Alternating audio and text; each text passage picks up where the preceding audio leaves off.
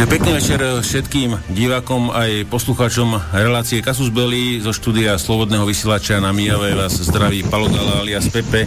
A začína ďalšia relácia cyklu, v ktorej sa teda venujeme ozbrojeným vojenským konfliktom, aktuálnym zamrznutým alebo tým, ktoré nás ešte len čakajú. A taktiež sa venujeme e, rôznym teda témam, e, ktoré trápia nás a taktiež ľudí na Slovensku, či v Českej republike, kde máme teda hlavne poslucháčov. Uh, hodím tam, uh, privítal by som teda uh, našich pro, protagonistov. Dnešnú zostavu máme troška oklieštenú, keďže Tondo je na dovolenke a, a Tomáš Janco má zdravotné problémy, ale tak, keď bude už OK, tak sa mi ozve a, v ďalších reláciách už bude s nami pokračovať. Takže privítal by som na začiatku teda, na začiatku teda e, frontmana relácie Martina Kolera. Pekný večer, Martin. E, dobrý večer všem, jako vždy. Potom kolegu Peťa Zabranského. Čauko, Peťo. Dobrý večer všetkým poslucháčom a pozeračom našej stanice tam vás na palube Titaniku, Slovensko, možno aj Česko. Máme už rozpáranú štvrtú alebo piatú komoru a som zvedavý, koľko komor ešte vydržíme. A musíme ucpávať rouškama. Potom troška hlasnejšie, Peťo, alebo daj si bližšie mikrofón. No uh, a ďalší no, kolega Maťo, Maťo, náš nový kolega, ktorý je teraz, myslím, Maťo si v druhej relácii s nami. Štvrtej. Už štvrtej? to podcenil. Sorry, tak sa... Už stráca, strácam prehľad, to bude asi z prepracovania. Asi. Takže dobrý večer všetkým divákom a poslucháčom a všetkým kolegom za mikrofónmi aj nášmu hostovi. Mm-hmm. No a presne to mi nahráva Martin a, a teda privítal som nášho hostia vzácného, ktorým je Jaroslav Bašta, ktorý je ex-diplomatom a teda pôsobil ako veľvyslanec e, v rokoch 2000 až 2005 e, v, v Rusku a v rokoch 2007 až 2010 na Ukrajine. Takže zdravím vás, pán Bašta, na Slobodnom vysielači Slovensko. E, dobrý večer. Uh, chcel som sa spýtať, uh, z, váš, mohol by si sa mali, viem, že myslím, že už ste bol hosťom niekedy na Slobodnom vysielači v niektorej in, iných relácií, ale či by ste vedeli len v krátkosti, že ktoré, vec, ktoré veci, kde sa všade inde pohyboval, aby sme, aby naši poslucháči, ktorí to nepočuli, mali troška predstavu, že kde všade ste okrem tohoto, čo som spomenul, pôsobil. No tak to je na dlouho, že jo, složité. Eh, před, eh, takže já jsem začínal s politikou v roce 68 jako student.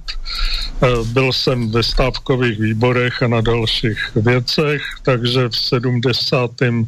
roce mě zavřeli. Dostal jsem dva a půl roku za podvracení republiky Eh, pak jsem patřil k prvním signatářům charty 77 eh, a v roce, eh, po roce 89 jsem nastoupil na federální ministerstvo vnitra jako ředitel protiteroristického odboru, pak jsem se stal náměstkem ředitele předchůdce tehdejší BISky, eh, byl úřad na mhm. ochranu ústavy a demokracie. Eh, pak mě vyhodili, eh, protože jsem se dostal do sporu na městském Rumlem. Pak jsem byl předsedou takzvané lustrační komise a po když to skončilo, tak jsem začal spolupracovat se sociální demokracii. V roce 96 jsem byl zvolen jako poslanec, eh, po druhé v roce 98 eh, stal jsem se ministrem Zemanovy vlády, ministrem bez portfeje, měl jsem uh-huh. na starosti reformu zpravodajských služeb a akci eh, Čisté ruce. No a pak jsem šel do Moskvy. Eh, když jsem se vrátil z Moskvy, dělal jsem náměstka ministra zahraničních věcí eh, hned eh, pod třemi ministry, Cyrilem Svobodou, Alexandrem Vondrou a Karlem Schwarzenberkem. Pak jsem šel jako velvyslanec do Kyjeva na Ukrajinu a potom do důchodu. Od té doby píšu jednak historické knihy a komentáře jako původním povoláním, dali se to tak říct, protože jsem to zase tak moc nedělal, jsem archeolog. Jinak uh-huh. během té normalizace jsem většinou stavil mosty. Takže to je tak eh, zhruba. Když jsem byl na ministerstvu zahraničí, tak jsem měl na starosti spíš tu východní divočejší polokouli. Jasné. No a jak si vzpomínám... Navštívil jsem uh-huh. nějakých uh-huh. 65 zemí, většinou služebně. Hm. Jak, ako si spomenul tie mosty, teda na Slovensku sa od tej doby žiadne nové, nič nové moc nepostavilo a všetko sa rozpadá. Ale ono to už asi je tou životnosťou a v Českej republike asi jde to, počítam, že? Že sa investície je nula bodov. No, tak e, jako je pozoruhodné, jak pomalu e, i ve srovnání s tím, co já pamatuju, se staví dálnice a všechny další stavby. Hmm. No, dobre, e, my, vlastne pozvali sme si vás e, z toho dôvodu, že máte teraz skúsenosti s týmto regiónom, o, o ktorom sa budeme dnes baviť, keďže ste pôsobili teda aj v Rusku, aj na Ukrajine, susediace štáty, teda Bieloruska, takže z toho dôvodu nás budú zaujímať vaše názory na, na túto tému, čo sa nám tam teraz deje a jo. a podobne. Takže na začiatku by sme si dali chalani, čo vás zaujalo teda okrem, okrem tých dnešných tém, a potom by sme sa vrhli na to, na to Bielorusko do začiatku. Takže dal by som teraz slovo na, teda nášmu hostovi, aby, aby som bol výnimočný slušňák. Takže pán Bašta, čo vás zaujalo teraz za posledné dva týždne? Môže to byť kľudne, že vás to aj vytočilo alebo potešilo, alebo málo kedy sa stáva teda, že niekoho niečo aj poteší v dnešnej dobe. Takže máte slovo, môžete. No, ono je to uh, složité, protože uh, vždycky se člověk soustředí na to, co je nejaktuálnější, mm-hmm. uh, což je od toho 9. srpna nebo ještě předtím ty volby v Bělorusku a události, které byly v Bělorusku, ale jinak tady toho bylo samozřejmě daleko více, třeba návštěva ministra zahraničních věcí Spojených států eh, Majka Pompea v Evropě, tam je docela, tam byl docela zajímavý ten výběr těch zemí, kde e, velmi ostentativně nenavštívil Německo. Že jo. E, pak mě samozřejmě zaujalo to, na co se kvůli tomu Bělorusku zapomíná, eh, tak ty události, které se odehrávají přímo ve Spojených státech před volbami, eh, kdy zcela evidentně jde, já jsem to psal už před lety, o studenou občanskou válku, eh, zhruba od toho roku 16, Eh, která občas nabývá teda eh, rysy války horké. A, a eh, myslím si, že to je jeden z důvodů, proč světová politika vypadá velmi neuspořádaně, protože jestliže nejsilnější země světa řeší naprosto zásadní eh, problémy toho, jakým způsobem vlastně bude fungovat eh, její státní aparát, eh, bude-li podřízen zvolenému prezidentovi anebo někomu jinému nezvolenému. To jako se odráží velmi negativně ve všech ostatních oblastech zároveň tam vidíme eh, několik eh, trendů, které pro budoucnost světa budou asi určující. Například to, že Atlantik přestává být tím světovým mořem, ale stává se takovou lokální louží mezi Evropou a východním pobřežím Spojených států, zatímco v naváze nabývá Pacifik a soupeření mezi Spojenými státy a Čínou. A podle toho, podle toho také pak vypadá ta politika. Bylo to vidět i na té návštěvě Majka Pompea. To je tak, mhm. když to budu, když to budu schrnovat zhruba, zhruba vše. Jenom chci říct, že to, to Bělorusko, o kterém se budeme bavit, je velmi zajímavé tím, že vlastně Eh, ti, kteří eh, tam působí, tak ještě nevědí, který scénář mají zvolit.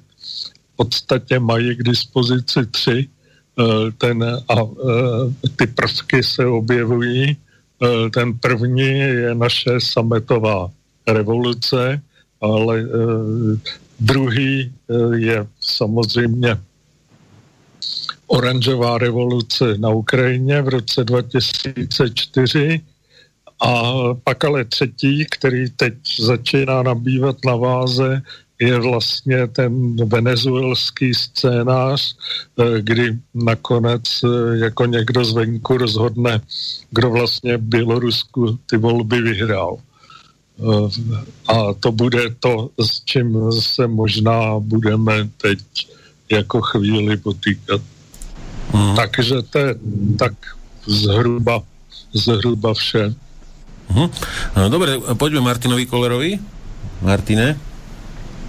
No já bych řekl, že pan Bašta v podstatě e, nám sdělil to nejdůležitější, ono to moc kolem samozřejmě až tak důležitého není, jsou věci, které jsou téměř setrvalé, což máme e, Sýrii, což máme Líbii, m, což máme Ukrajinu, samozřejmě Venezuelu. Já bych jenom připomněl to, že Spojené státy zcizily, bych řekl, nebo odcizily čtyři iránské tankery podle dosažitelných informací.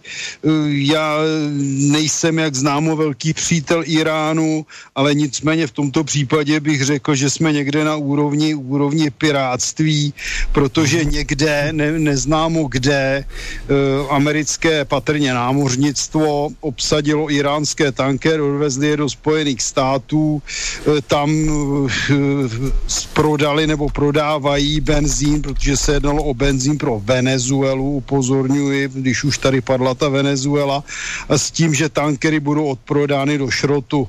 Já se nemohu zbavit dojmu, že bez rozhodnutí OSN jsme se dostali někam, kdy Spojené státy se dopustili pirátství.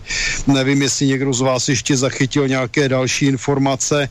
On, no, ono se tam tvrdí, že ono se tam tvrdí, že, no. že vlastně ti kapitáni tankerů vypnuli radary, aby je nebylo možné zachytit, což je samozřejmě, teda odstranili radary, což je nesmysl, protože stačí, když by je vypnuli. No, ano. Takže, takže já jsem toho názoru, že tam skutečně tady se jedná o poměrně závažné porušení mezinárodního práva. A doplnil bych, že to, co zde vidíme, v tomto případě bych si dovolil doplnit pana Baštu, že to, co vidíme vůbec nejen tedy v tom, eh, na tom oceáně, ale téměř kdekoliv v poslední době je nezákonnost porušování mezinárodního práva. A jestliže se řítíme do situace, kdy tedy dochází k bojím proti legálně legálně zvolenému prezidentovi ve Spojených státech proti legálně zvolenému prezidentovi v Česku, únosy tankérů, piráctví, napadání cizích zemí. Já bych řekl, že jsme v situaci, kdy svět se dostává do jakési eh, situace pohrdání právem a to podle mého názoru nemůže skončit dobře, protože zákon a právo jsou základem vyspělé lidské civilizace. Uh-huh. No, ja, som, ja som teda bol prekvapený, keď iránsky prezident e, vyhlasoval, že ni, nič im nezobrali. Že, že, že popieral, že by im vôbec zmiz, zobrali tie štyri tankery. Neviem, z akého no, dôvodu. Tobie, v tom je právě to kouzlo, že my vlastně nevíme pořádně, co se stalo, ale americká administrativa tvrdí, že ty čtyři tankery má. No. Takže tady jsme... Hej, boli tady videa, otázka, možné komu fotky. patří tankery, komu patří benzín, eh, komu, kdo to zaplatil, kdo co komu sebral a nakonec se dostaneme zpátky do toho Bejrútu. Já jsem poslal článek, takže předpokládám, že se objeví, kde vlastně jsem se dopracoval s pomocí odborníků a pyrotechniků k tomu, že vlastně v tom Bejrutu nikomu nic nechybí. Co se týče té lodě, která tam přijela s 2700 tunami letku, nikomu nechybí, loď nikomu nechybí. Dospěl jsem k názoru, že patrně základem celé té operace bylo to, že ku podivu ten rejdař nebo majitel neschání žádné peníze a žádný ledek, ani ten, kdo to teda měl dostat a nechce potom rejdaři či obchodníkovi penále, no protože to byla jasná operace, kdy ten rejdař poslal ten ledek na té staré vyřazené lodi přesně tam, kam ho měl poslat, to znamená do Bejrútu a dostal za něj zaplaceno, tak co by se otravoval s tím, aby dokončoval nějakou komickou platbu.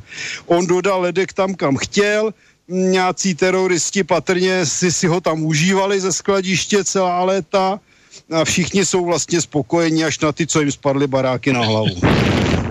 Hm.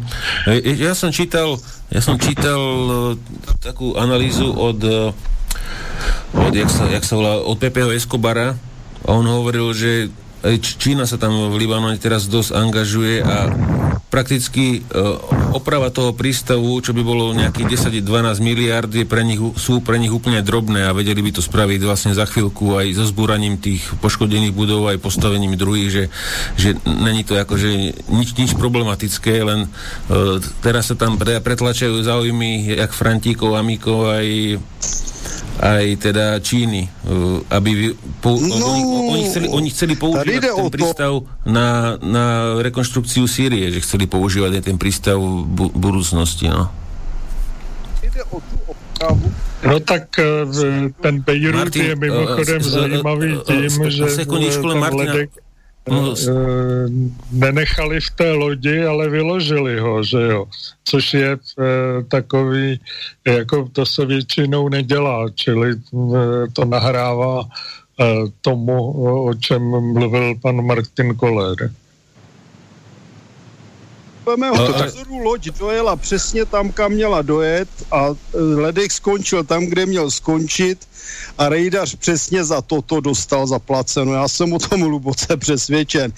Je otázka, jestli to byl Hizbalách nebo někdo jiný. Já si myslím, že to byl Hizbalách, ale tam se točí obrovské peníze z obchodu dro- s drogami. Jak říkám, poslal jsem článek, takže předpokládám, že Pepe ho tam někde hodí. No, protože jsem mu poslal asi půl hodiny před relací, tak, no, tak... Můj, a, a, tak nestíhá, takže to je jasné. No. Takže určite, určite hodíme to na weba, ľudia si to môžu potom prečítať. E, ta, takže m, poďme teda, e, chcel si pán Bašta ešte k tomu Libanonu niečo dodať, alebo pôjdeme ďalej? E, já myslím, že tam k tomu zatím není co dodávat. Tam je jediné, že ta legenda, kterou kolem toho mají, proč to bouchlo, tak je taková zvláštní, protože nikdo neřekl, kdo na to nalil tu naftu, že jo. A, a potom chalani, niekto má strašne blízko mikrofón pri ústach a, a fučí, potom a, e, to fu, fučí to a, e, do vysielania, takže treba sa stišovať. No, e, dobre, takže po, po, poďme teda k, k Maťovi. Maťo, teba čo zaujalo? No ja mám takú pozitívnu správu, je to síce zo zahraničia, ale je to v celku inšpiratívne z takej tej z takého toho najslniečkovejšieho štátu Spojených štátov amerických z Kalifornie. Totiž 14.8.2020, čiže pred pol týždňom asi, uh, trojčlenný tribunál odvolacieho súdu USA v Kalifornii v Sakramente v piatok 14.8.2020 zrušil uh, kalifornský zákaz veľkokapacitných zásobníkov s tým, že v rozpore s druhým dodatkom ústavy Spojených štátov, štátov, ktorý chráni právo držania strelných zbraní občanmi USA. A je to vlastne dohra, dohra uh, rozhodnutia súdu, nižšieho súdu v Kalifornii, ktorý bol ešte v minulom roku, 29.3.2019, kedy sudca rozhodol uh, o tomto, že vlastne tento zákaz týchto veľkokapacitných zásobníkov, ktorý bol v Kalifornii, myslím, že od roku rovného 2000, tak je vlastne protiústavný. Ale e, a rozhodol tento sudca vtedy na základe toho, že e, dve ženy, ktoré sa bránili strelbou útočníkom, tak sa neubránili, pretože im došli náboje. A boli tam potom ešte ďalšie rôzne prípady, ktoré sa uvádzali ako argumenty, napríklad, že žena, ktorá, ktorá bránila vo svojom obydli e, proti útočníkom, e, v jednej ruke mala telefón a tým pádom nemohla mať druhý zásobník a tak ďalej. E, tento, e, toto zrušenie toho zákazu v tom 2019 bolo zaujímavé tým, že štát Kalifornia sa odvolal a v tom prvom odvolacom kole uh, bol tento zákaz alebo zákaz zákazu zrušený. Čiže znova boli zakázané po 17 dňoch tieto veľkokapacitné zásobníky. Ale v Amerike platí tzv. grandfathering, čiže keď niečo nadobudnete pred, pred platnosťou uh, nejakej novej legislatívy, tak si to môžete nechať. Čiže vtedy počas tých 17 dní Američania nakupovali ako diví veľkokapacitné zásobníky. Ale po tých 17 dnoch im to bolo znova teda, znova teda stopnuté. Kalifornia je ešte zaujímavá tým, že, že má jednu z najprísnejších, čo sa týka aspoň plošne celého štátu, najprísnejších zbraňových legislatív. Je tam síce možné mať zbranie, ale sú tam, je tam strašne veľa rôznych obmedzení. Nie je to úplne stopnuté ako napríklad v niektorých mestách, ako je mesto New York alebo mesto Chicago. A je známa teda tým, že bolo tam tých najviac takých tých masových strelieb alebo masových vražd tými taký, takzvanými šialenými strelcami alebo active shooter sa to volá v angličtine. A takisto je tam dosť, e, dosť e, vysoká kriminalita.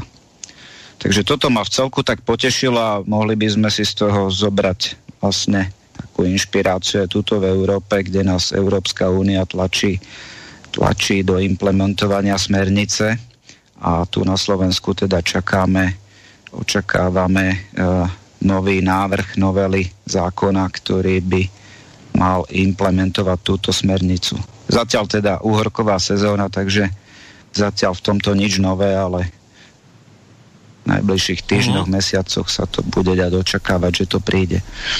Potom ma ešte zaujala jedna vec ešte z iného súdka a to je náš vola kedy tuto preberaný COVID, ktorý nejak znova politicky, politicky sa znova presadzuje a všimol som si, že pán Krčméry, známy a populárny lekár, e, ktorý bol aj v tom v tom eh, týme Igora Matoviča zo začiatku, v tom krízovom, tak eh, mal jeden rozhovor na stránke Žijem v Ružomberku a v, uh, tak ironicky by som povedal, že ostáva konzistentný v úvodzovkách a teda otočil to, čo volá, kedy hovoril, že, že uh, koronavírus môže vymiznúť aj sám a vakcína možno nebude potrebná, tak teraz e, hovorí, že vakcína je jediné riešenie a že najlepšie by bolo zaočkovať celú Európsku úniu alebo aspoň, aspoň celý Schengen. Takže toto ma zase trošku nadvihlo zo stoličky.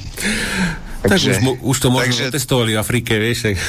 No, a, potom, a potom v, v rámci tých na, nastávajúcich tém v dnešnej relácii ma tak zarazilo dosť a mm, v podstate e, hovoril o tom český europoslanec Ivan David, alebo písal, že vlastne všetci teraz riešia túto v Európskej únie Bielorusko a situáciu, ktorá tam je a kritizujú vlastne režim uh, prezidenta Lukašenka, ale Bielorusko nie je e, ani členom Európskej únie, dokonca ani kandidátskou krajinou a nemá ani žiadne zmluvy, s ktorými by sa nejak viazalo s Európskou úniou a ktoré by muselo dodržiavať.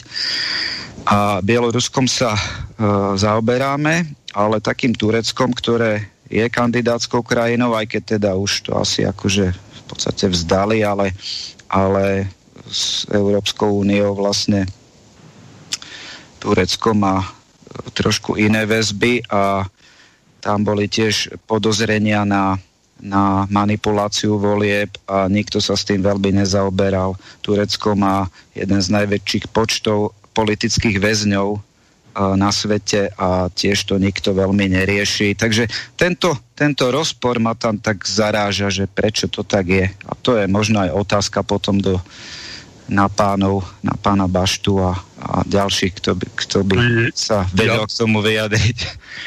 Já bych tam jenom doplnil jedinou věc, ono Bělorusko eh, ke své smůle se stalo součástí východního partnerství. Eh, ne, že by to eh, bylo tak jako úplně závazné, ale je to ten důvod k tomu, aby jim do toho Evropská unie mluvila. Mm-hmm. To je partnerství v rámci čoho teraz? To je... Uh, jako... uh, to je východní, východní partnerství, uh, zahrnuje uh, právě takové státy jako uh, Gruzii, Ukrajinu, uh, Bělorusko, Arménii, myslím, že jo, Moldavsko, jestli je, si to pamatuju. Je to nějaká nadveznost na společenstvo nezávislých štátů? Po ne, ne naopak, evropské, ev, jako ze strany Evropské unie. Jo, to byl jeden z takových těch šprajců uh, prezidenta Lukašenka uh, vůči Ruské federaci. Eh, kdy on eh, jako ukazoval, že si může hrát také na tom eh, písečku té Evropské unie. Východní partnerství je de facto příprava na kandidaturu do Evropské unie. Mm-hmm, takže přece tam něco je, nějaký náznak. Lukašenkovi přesně nevyplácí, protože on se snažil sedět na dvou židlích a vydělávat na tom, a teď to vypadá, že mu tu židli ukradnou pod zadkem i tu jednu. To je přesně jako když se někdo spojí s čertem. Jde pak dát se dohromady s Evropskou unii, že, že ten Lukašenko si nekoupí brýle a nepodívá se přes hranice, jak dopadli Ukrajinci. On to velmi dobře vie a aj napriek tomu sa takýmto spôsobom správa a som sám zvedavý napríklad, ako dopadne Erdogan, ktorý robí to isté mm. tiež hrá na dvě strany a jsem zvedavý, kedy mu jedna stolička usekne. No jo, jenomže Erdogan má za sebou 80 milionů z téměř všichni muslimy a má obrovskou armádu a tím je důležitý. Zatímco Lukašenko má eh, ani ne 10 milionů obyvatel, slabou ekonomiku, poměrně zvláštní stát, potom až se o tom budeme bavit, tak já mám známé, kteří tam byli e, v Bělorusku, ale každopádně problém je právě v tom, že Lukašenko to chtěl hrát na obě strany, aby z každé strany něco vytřískal a mám neblahý dojem, že se mu to teď začíná vracet. No, on to hraje ne na dvě, ale na tři strany. protože on hraje se západem, není to tak dlouho, co Bělorusko obdivoval právě Mike Pompeo při své návštěvě tam. On to hraje samozřejmě už léta s Ruskou federací, ale tam se pak k tomu dostaneme k té historii, proč je to tak. No a to, o čem se hodně málo mluví, ale je nesmírně Eh, důležité, tak eh, on to hraje taky s Čínou, že jo. Eh, takže jako v podstatě z hlediska Číny, když bychom se podívali na ty historické zkušenosti, tak Bělorusko pro Čínu hraje stejnou roli, jako kdysi pro má hrála Albánie. Nepotopitelná letadlová loď. No, problém je v tom, že do Albánie se dalo doplout na lodi, zatímco na době Ruska se doplout nedá. V tom, má, v tom je trošku problém, e, takže nevím, nevím. Já jsem osobně toho názoru a od doby, kdy vypukl Majdan, jsem čekal to, co se teď semlelo v Bělorusku, takže tušení mě nesklamalo. To jo, to jo, ale no. jinak e, jako jen tak mimochodem v Bělorusku se vyrábějí čínský obrněn transportéry a rakety, že jo. Tak proč ne? Oni mají vlastně zbytkový průmysl z bývalého sovětského svazu a na toto ten průmysl stačí. No. Oni vlastně taky nic jiného moc nemají. No, ale tak, aby sme, ale k tej téme sa samozrejme dostaneme, aby sme predbiehali, aby sme ukončili tieto, e, tie, tieto veci. Uh, takže ešte, vlastne už, už, sme, už sme prebehli všetkých, okrem Peťa, takže poď Peť, Peťo, tvoj, tvoje veci, ak máš? Prosím ťa, skús nahodiť dva obrázky týkajúce sa, týkajúce sa F-35, ktoré poslal Tony. To tam zatiaľ dať a ja predtým ešte poviem pár zaujímavostí, alebo jednu. Zachytil som na ČT2 jeden úžasný dokument, volá sa História bombardovania, alebo od Gerniky po Hirošimu. Natočili to Francúzi a natočili to veľmi, veľmi dobre. Zatiaľ sa mi ho nepodarilo stiahnuť tak, aby si mohli nejaké časti z toho pustiť, ale neuveriteľne cítiť z toho, jak to bombardovanie vlastne bolo nezmyselné a ako ľahko vážne niektorí generáli na to pristúpili. Že štatisticky bolo dokázané, že to bombardovanie na likvidáciu nepriateľa, myslím bombardovanie civilistov, veľkoplošné bombardovanie, kobercové bombardovanie, ktoré vymysleli vlastne Angličania potom, tak bolo vlastne nezmyselné a v filme asi najlepším spôsobom je je to podané, aká hrôza to bola, čo to robilo civilnému obyvateľstvu, aké obrovské škody materiálne a ľudské. Napríklad také dražďany, 1200 lietadiel, nálet, ktorý zabil za, na jeden šup, na jedno, jeden, jeden deň 250 tisíc ľudí, čo je neuveriteľné. Nemci robili podobné veci, strieľali síce rakety, ale tam toľko mŕtvych nebolo. Takže Doporučujem, doporučujem. A išli, išli, išli, išlo to v dvoch častiach. E, všetko po polnoci, lebo cez deň ľudia musia pozerať hornú, dolnú a iné stupidity. Takže ak si to chcete pozrieť, samozrejme z archívu, kto môže. Takže na ČT dvojke išlo to, tuším, 10. a teraz pred pár dňami išla druhá časť. E, čo sa týka tých F-35, e, sú to zaujímavé fotky, kde ale uh, Peťo, zastaví tie, tie, tie fotky, kde, tie, kde, kde sú tie fotky, lebo neviem, uh, že Tony poslal sú fotky. V telegrame, sú v telegrame, telegrame príprava Kasus Belli. Uh-huh. Dobre, ja to tam hodím. Môžeš hovoriť. je veľmi hovoriť. zaujímavé lietadlo, nielen svojimi papierovými vlastnosťami, ktoré nedosahuje, ale hlavne obrovskými prúsermi a ešte väčším počudovaním koľko štátov si kúpilo túto strašne drahú hračku, ktorá má neuveriteľne veľa chýb. Najnovšou je, e, keďže každé lietadlo musí mať určitú odolnosť voči úderu blesku, e, či za letu, alebo na zemi. Skrátka, e, poťah lietadla tvorí určitým spôsobom Faradajov klietku a mala by avionika z väčšej časti alebo skoro vždy, a obzvlášť u dopravných lietadiel, vydržať tieto blesky.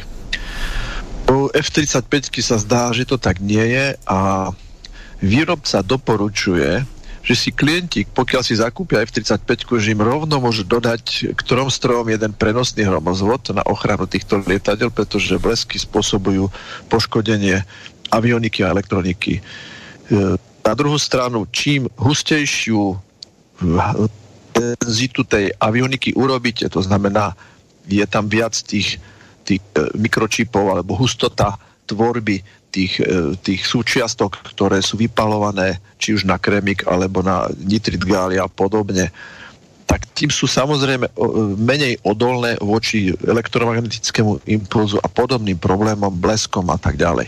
Čiže táto citlivosť sa zrejme prejavila aj v tom, že, že tá F-35 je preelektronizovaná, pretechnizovaná, takže možno aj pilot si bude na, na, najbližšie nosiť takú ručnú anténu, ktorú si pripne k tomu lietadlu, kým nezlietne, aby teda to lietadlo prežilo. Takže sú tam dva, dva krásne obrázky, u ktorých je možné vidieť, ako medzi lietadlami stoja prenosné hromozvody, respektíve bleskozvody, aby sme to správne nazvali. Tak to je druhá informácia. E, tretia informácia, ktorú už Maťo spomínal, je to očkovanie. E, ako spomínali niektorí na YouTube kanáloch, že naša pandémia biblických rozmerov je tak obrovská, že, že jednoducho nevieme nájsť tých chorých. A chorí sú, ale nevieme kde.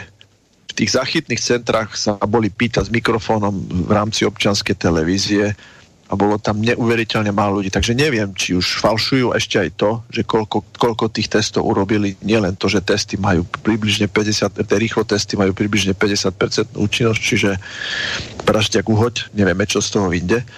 Takže zvyšuje sa tlak postupne a je to vidieť nápismi, je to vidieť napríklad, vôjdete do, do predajne oby a Eh, hlási vám tam každých 5 minút noste rúška, aby, aby ste boli zdraví, ochránime vás, dávame na vás pozor a, a tak ďalej a tak ďalej a musíte tie rúška mať, lebo ak ich nebudete mať, tak ochoriete a ešte citujú, používajte hlavne eh, elektronické peniaze, to znamená kreditné karty kvôli zdravotnému problému, že sa dotknete skutočných peňazí a môžete sa nakaziť a na konci váš COVID.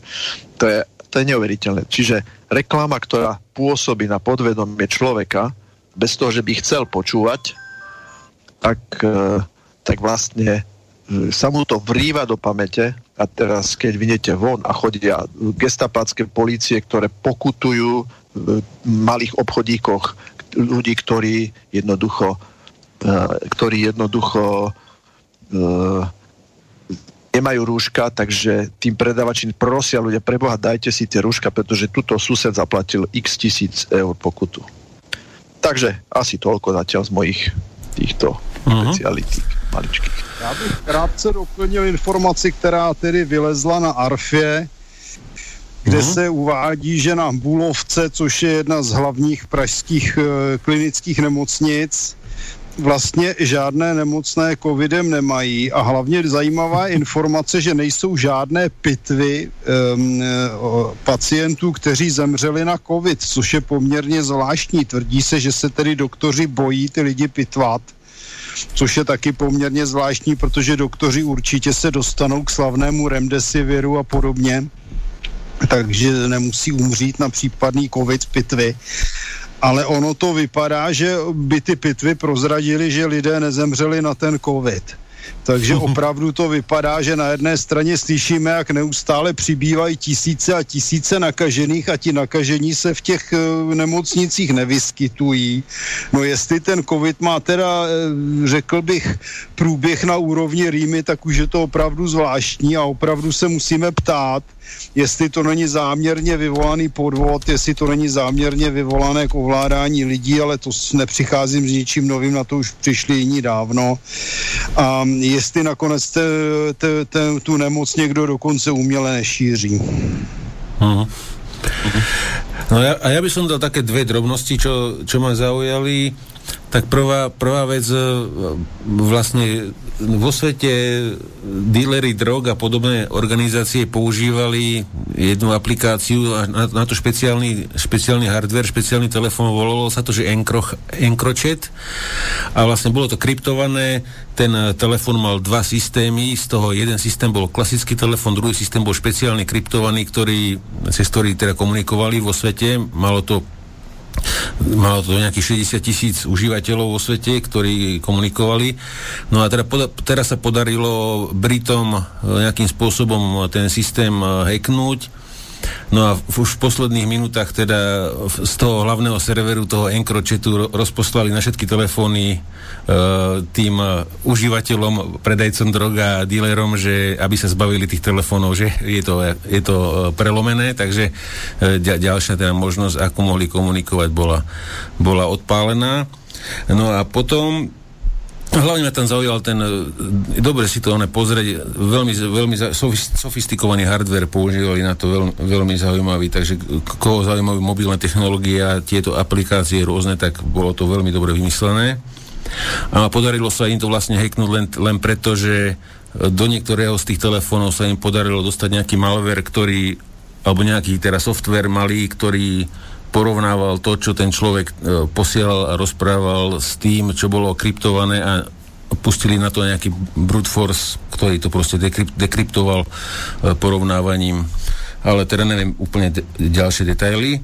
No a potom vlastne aplikácia Viber, veľa našich aj poslucháčov a divákov to pozná, používa to v telefóne, tak ona je slnečkárskejšia ako Facebook a rozhodli sa všetky funkcie Facebooku odstraniť z Vibera z toho dôvodu, že Facebook málo bojuje proti hate speech, to znamená, že Facebook málo bojuje proti slobode slova ľudí, takže vo Vibri e, by chceli asi troška ešte pritvrdiť a ideálne, keby sme si asi už vôbec nič nepísali alebo žiadne názory, aby nezazneli proste iné ako, aké, ako je oficiálna propaganda. Takže toľko asi, toľko asi odo mňa. Ak by ste k tomu chceli chalani niečo, môžete a išli by sme na to Bielorusko. Neviem, či sa počujeme, alebo je ticho. Ale asi... Počujeme, asi... môžeme ísť okay. asi na Bielorusko. Dobre, dobre takže, takže ideme na, poďme na to Bielorusko. E, takže e, niekto, niekto tomu hovorí, čo sa tam deje. Farebná revolúcia, niekto boj za ľudské práva, niekto e, za boj o slo, slobodné voľby a podobne. Občas mi to je teraz smiešné, pokiaľ niekto v Európskej únii tuto z niektorých vyššie postavených eh, majiteľov korporácií rozpráva niečo o nejakej slobode a podobne, alebo po, ešte nebude našich politikov, e, aká je super demokracia a podobne. Takže eh, poďme teda na to. Prvé slovo by som teda dal Martinovi a potom by pán Bašta mohol nadviazať e, s tým, že, že, by sme, že by ste nám po, porozprával o Bielorusku aj z toho, keď ste na Bielorusko pozeral teraz buď z tej Ukrajiny alebo z Ruska, ako, a ako to v tej, v tej dobe teda e, tam bežalo s tým e, teda obľúbeným Lukašenkom. Takže môžeme. No. Počuješ.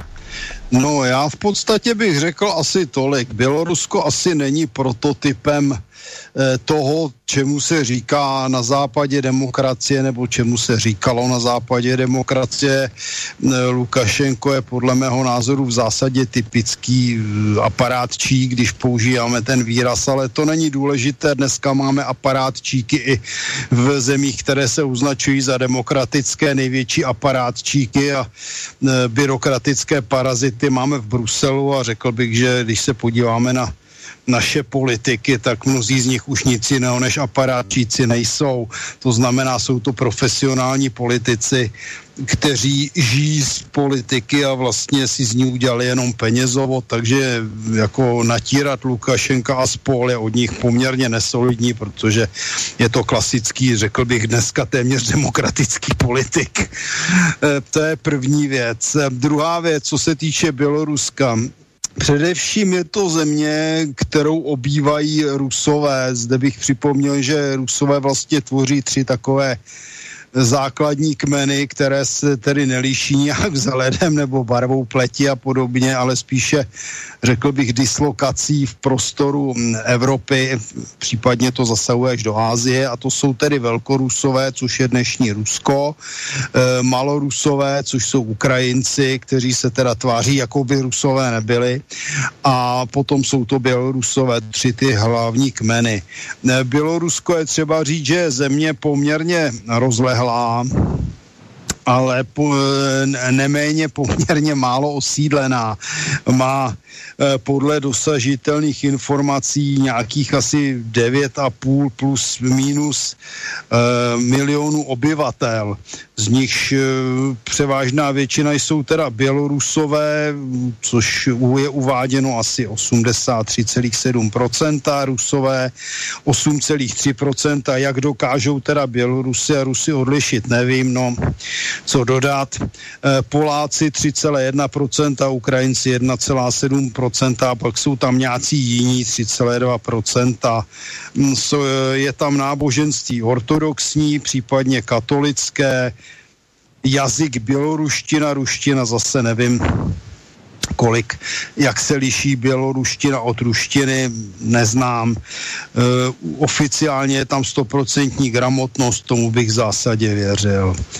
Jinak, jak říkám, je to země poměrně rozlehlá, která je poměrně ekonomicky slabá, ale je, nás, je z hlediska třeba Ruska poměrně strategicky důležitá, protože přeci jenom kryje Rusko z toho hlavního nástupního prostoru z Polska, protože Polsko je dneska vlastně hlavní protiruský agresivní stát a poměrně blízko je běloruská hranice, není to daleko k hranici od um, severní enklávy, od Kaliningradu, bývalého německého Königsbergu. No, e, podíval by se, já bych nechal ostatní ty, ty, řekněme, civilní věci bokem, podíval bych se na armádu. E, poslední informace o armádě jsou někdy z roku 2016-2017. Ku podivu, ukrajinská armáda není nějak zvlášť početná, má nějakých 10 tisíc vojáků, e, potom má asi 12 letců námořnictvo, tam nemají. Mají tam tedy třeba dodat jednotky, které fungují tam v oblasti Pripyati a podobně, ale to jsou, řekněme, nějaké ozbrojené čluny, které jezdí po řekách. Ehm, ku podivu na ten malý počet, malý počet vojáků mají velké množství vojenské techniky, to znamená, že na rozdíl od nás mají asi velký počet záložáků, takže může, je uváděno teda asi 1300 tanků, 1156 bojových vozidel pěchoty eh, plus další, další stovky vozidel ti přes tisíc dělostřeleckých systémů a tak dále, e, různé 36 odpalovacích zařízení, e, taktických raketových systémů, točka ku příkladu. E, pak tam mají různá taková malá obrněná vozidla. Co se týče letectva, 33 MiGů 29, 64 bojových, teda cvičných a bojových letounů jak 130 a 25 bitevních SU-25, takže e, ta armáda je poměrně silná, ani Česko a Slovensko dohromady zdaleka, zdaleka nedosahují té úrovně. Připomenul bych, že běloruská armáda byla prezentována rovněž na přehlídce v Moskvě, kterou jsme přednedávnem viděli a komentovali. No, otázka, jak jsou na tom další ozbrojené síly. Já mohu k tomu Bělorusku uvést ještě tolik. Mám dva známé, kteří tam byli. Oni uvádějí, že ta země není tak špatná, že, že je tam hlavně klid a pořádek, že se tam nekrade. Na druhé straně se uvádí, že přeci jenom jsou tam v poslední době nějaké nepokoje, že existují běloruští nacionalisté, kteří mají vazby možná ještě do období druhé světové války, kde existovali dobrovolníci v německé armádě a zbraních SS běloruského původu. Takže řekl bych, že z mnoha hledisek je to Bělorusko poměrně špatně přehledné, ale z hlediska snahy NATO Evropské unie obklíčit Rusko má e, strategickou důležitost. Tím bych skončil za sebe, co se týče Běloruska. Uh-huh. Dobře. Uh, takže já bych na to zkusil navázat ze mhm. svého uh-huh. pohledu uh, historicky, protože jako současné Bělorusko uh, si nelze odmyslet uh, právě bez prezidenta Lukašenka.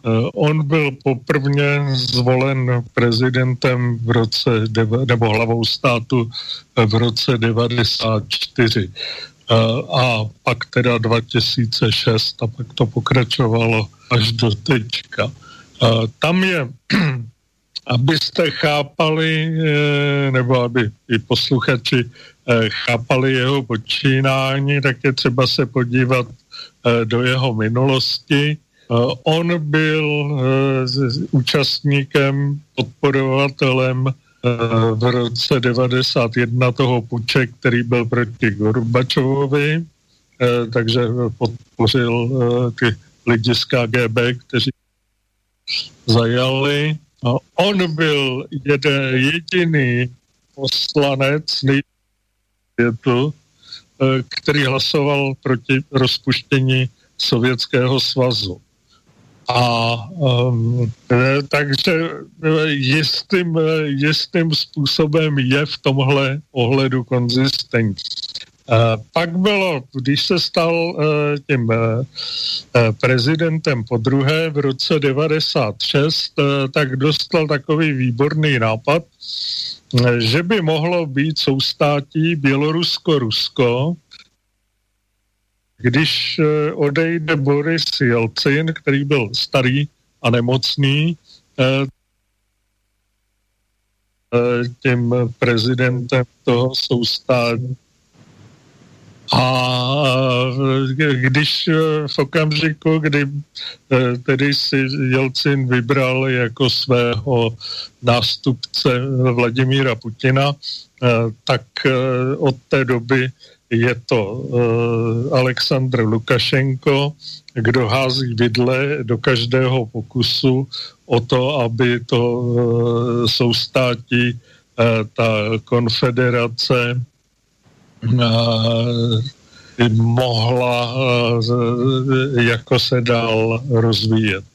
Tak jinak jako ten vztah mezi v současné době mezi oběma prezidenty, to znamená mezi prezidentem Ruské federace Ruska, je všelijaký jenom, jenom ne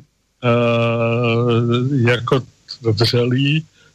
Například, to si málo kdo všimnul, jestli pak víte, kdy Vladimír Putin pogratuloval Lukašenkovi k jeho zvolení.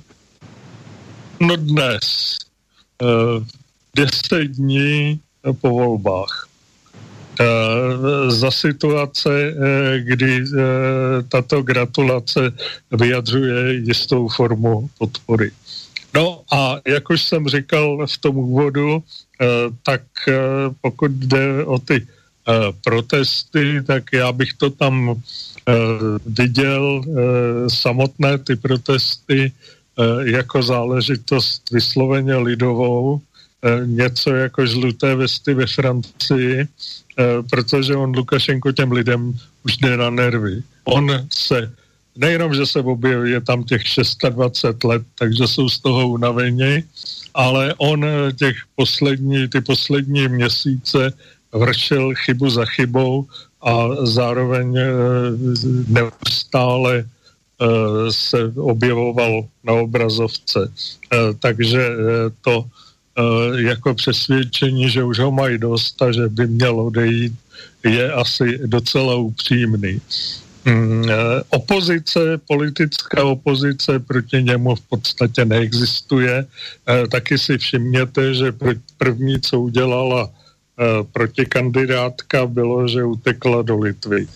A, a od té doby to řídí spoza buku a má tam mluvčí, tu kolesníkovou, která teda říká, co se bude dělat a Eh, jako tak, jak se eh, to vyvíjí, tak eh, dneska se ukazuje, že mm, tím nejdůležitějším prvkem v tom odporu a tlaku na Lukašenka nebudou ty demonstrace, protože prostě deset dní to nic nepřineslo, ale možná ty stávky a když jako se na to dívám, tak si myslím, že jemu se teď povede mm, to nejhorší ustát, ale v žádném případě tam e, už dlouho nevydrží.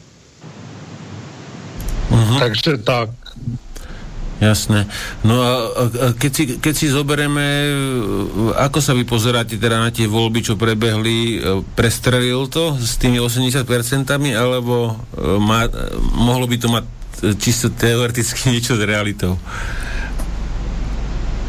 Um, jako tam je to tak trochu, jako bývaly volby u nás před rokem 89 Eh, s tím, že eh, jako možná, že většina lidí mu to tam opravdu hodila. Jestli to bylo těch 80%, tak eh, to si asi myslí on, že jo, protože je na to zvyklý, že to tak bylo, ale tam je takový zvláštní moment, který ukazuje, že by eh, spíš mohl mít pravdu on, eh, protože on té opozici nabídl přepočítání hlasů. A oni to velmi hlasitě a okamžitě zavrhli. To znamená, že vědí, že ta míra těch volebních podvodů a těchto věcí by byla asi taková poněkud nepřesvědčivá. Hm, lebo uh, ide o to, že na Slovensku propagandisti na, na, na smetiach alebo na smečku mali, mali tam niektorého z tých, uh, čo berú, berú peniaze od americkej ambasády, teda na debate, a on tvrdil, že uh, tak rýchlo boli zlikvidované volebné lístky, že není možné už teda ich znova prepočítať. Toto tvrdili na smečku v debate. No já e, jako sleduju e, ty servery, čtu si to a tam prostě ten, jako on, Lukašenko se postavil proti opakování voleb původně a místo toho nabídl přepočítání hlasů. Což ta opozice okamžitě a bez nejmenšího zaváhání odmítla. On pak přišel eh, s další variantou, eh, že eh, volby se budou opakovat, ale chtěl udělat, jako zopakovat ten postup, který udělal Vladimír Putin v Ruské federaci, že bude změna ústavy doprovázená referendem. A potom budou volby. A to oni hmm. odmítají taky mm, oni chtějí, oni chtějí uh, svobodné volby za uh, mezinárodního dohledu. No a uh, když jako takže Lukašenko a lidi kolem něj si začínají myslet, že tady nastupuje co si jako venezuelská varianta, Eh, že eh, prostě eh, Cichanovská nebo Tichanovská se prohlásí za vítěze voleb a všichni ji budou podporovat, proto také posílal tu armádu k hranicím s Polskem a hm, s Litvou. Tam jako, protože on jak ukázala ta záležitost eh, s tím eh, eh, s těmi žoldnéři z té armády Wagnera, které nechal těsně před volbama zatknout, tak je poněkud paranoidní. Což po těch letech jako se podobným lidem stává. Hm. Prakticky jeden z mála gratuloval Putin teda Lukašenkovi, 10. 8. alebo jak to bolo. E, že... E, opravdu mu gratuloval k volbám až dneska. Ano. Poprvně, poprvně se jako Vladimír Putin vyjádřil k těm volbám prostřednictvím teda Peskova, svého mluvčího a pogratuloval mu k vítězství ve volbách až dneska, deset dní po volbách. Uh-huh. Lebo vlastne uh, on už nevyhovuje ani, ani Rusku, ten, tento uh, šéf krajiny, by dá sa povedať. A oni by ho v ideálnom prípade asi chceli niekým nahradiť, aby neprišli o túto zónu, Martin, Áno, ano, ně, někým není jasný kým a nejspíš jako z jeho okolí, aby tam zůstala nějaká kontinuita a jako tak se mírně proslýchá, protože já jsem to říkal už v tom úvodu, že se poněkud podceňuje uh, vliv Číny na běloruskou politiku a uh, na všechny, na všechny uh, záležitosti, tak jako um, ta varianta, ta varianta s tím ref, změnou ústavy referendem a dalšími volbami, tak to byla ta, kterou původně eh, navrhovali Rusové eh, při nějakém eh, jednání. A, byli to, a měli to být právě Číňani, kteří, kteří jako se přiklonili k tomu postupu, který Lukašenko zvolil, to, který také více odpovídá čínské tradici. Jasné. No a Martin, ty, e, ty, ty, ty ako vidíš tam e, to územie ohľadne obrany teda Ruskej federácie, e, ako sme, ako sme dávali článok od Sekra, teda, že je to pre nich dosť zásadné územie, o, o, o ktoré by teda na ten nárazník nechceli prísť? No to je logické, to bylo zmíněno, že to, že vlastně Bělorusko je důležité, to říkal pan Bašta, vlastně ne, že by to vyloženě zdůrazňoval, ale jasně to vyplývá z toho, co řekl. Um, tomu není moc co dodat. Ono dokonce existovalo, nevím, jestli to funguje nebo nefunguje, jakési, jakési eh, společné jednotky nebo dislokace ruské armády na běloruském území, ale jako v této chvíli je situace velmi nejasná. Mě třeba udivilo to, že pozatýkal ty Wagnerovce, protože ty by mu vlastně mohli spíš pomoct, než ho, než ho odhánět a co se týče těch společných jednotek, já v tuto chvíli nejsem schopen se jednoznačně vyjádřit. Já bych k tomu, jestli mohu, hmm, uh, doplnil dvě věci. Uh, za prvé, uh, s těmi Wagnerovcemi to byl velmi podařený trik ze strany ukrajinské tajné služby SBU.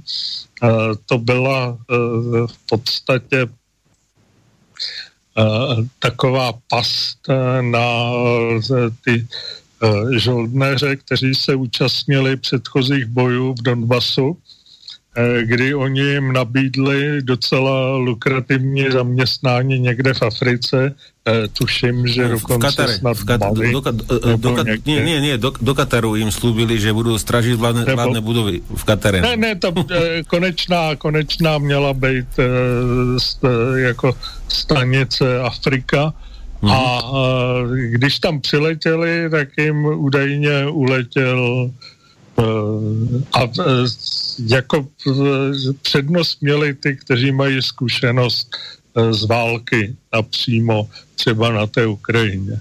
A když přiletěli, když přiletěli do Minsku, e, tak jim údajně uletělo, prostě zmeškali letadlo, e, takže se šli ubytovat v noci do hotelu a u letiště a v noci je tam zatkla běloruská KGB.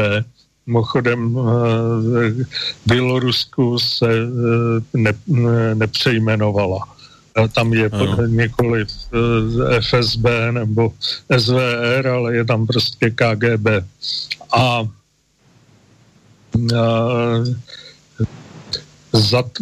zavřeli je dokonce, já jsem pak ještě koukal na nějaké články, zmlátili je, zacházeli s nima uh, velmi ošklivě.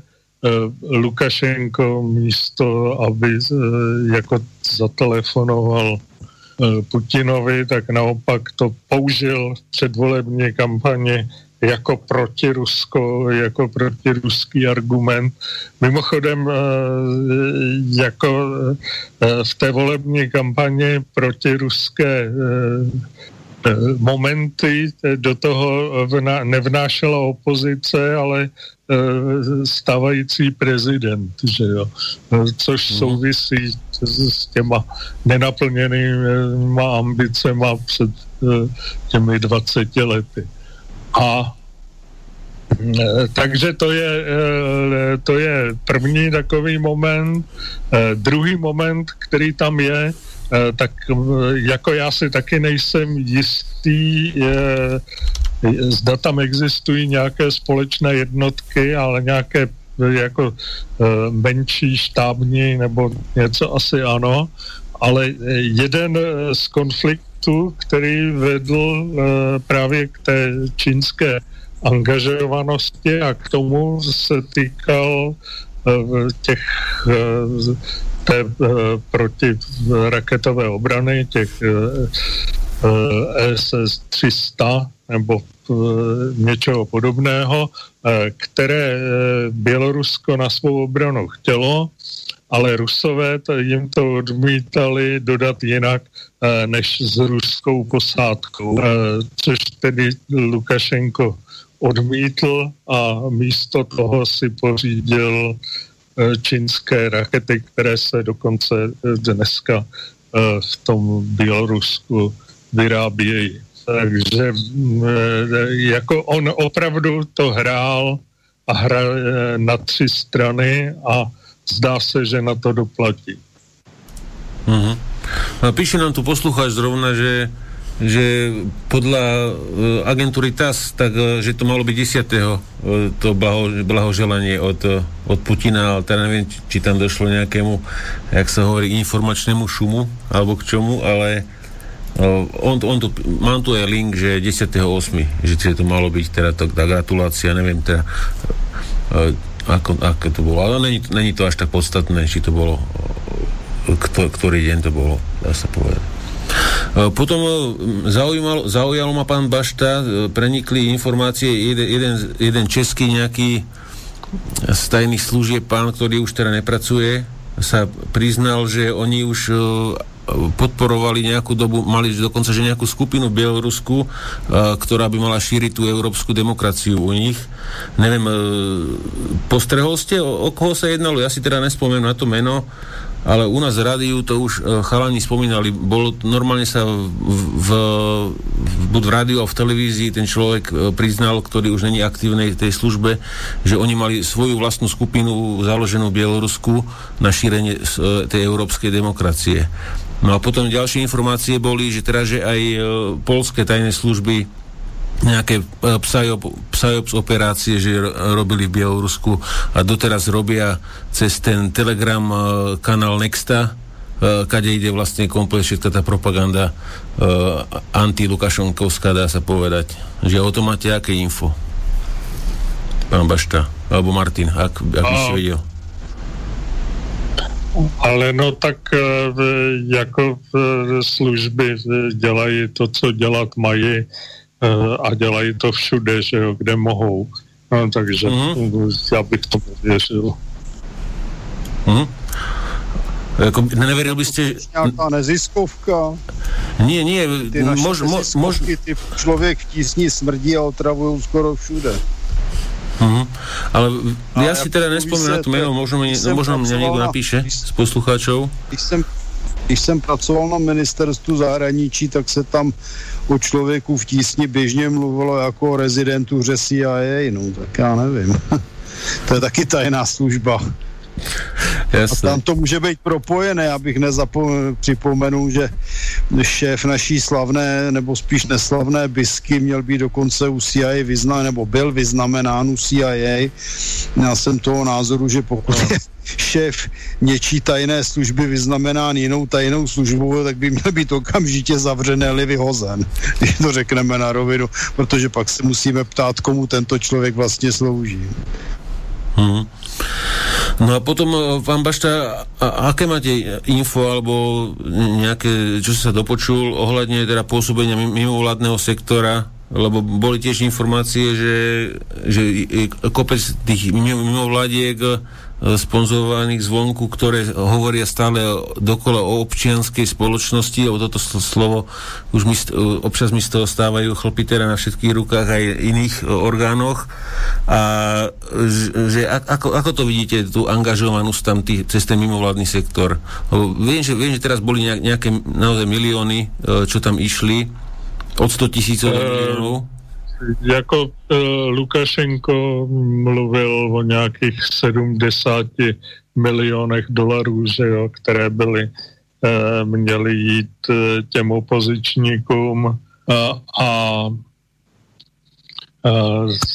to, že si stěžoval, to, je, to se tahne v podstatě uh, více těch 20 let, eh, kdy si pořád stěžoval na to, jakým způsobem eh, fungují ty nevládní organizace zvenku. Je to velmi podobné, jako to bylo v Ruské federaci a na Ukrajině eh, taky většina těch nevládních organizací v ruské zahraničí, včetně člověka v tísni, eh, mají eh, třeba v Ruské federaci zakázánu činnost.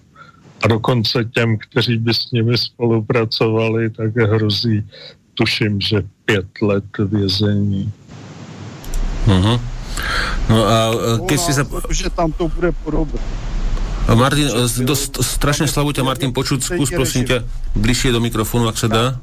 Já mluvím stále stejně a mikrofon mám nasazený na sluchátkách. Mně se nic nezměnilo a dochází přesně k tomu, co jsem říkal. Máme po deváté hodině a snižuje se kvalita, kvalita připojení. Já už zase jedu na dvě čárky, ale s tím já nic neudělám. A nie, nie, nie, to, bude, to nebude Martin tým, to bude skôr nastavení Skype, ja ti to bude muset nastaviť, lebo ta, ono tam je nejaký automatický útlm alebo niečo také.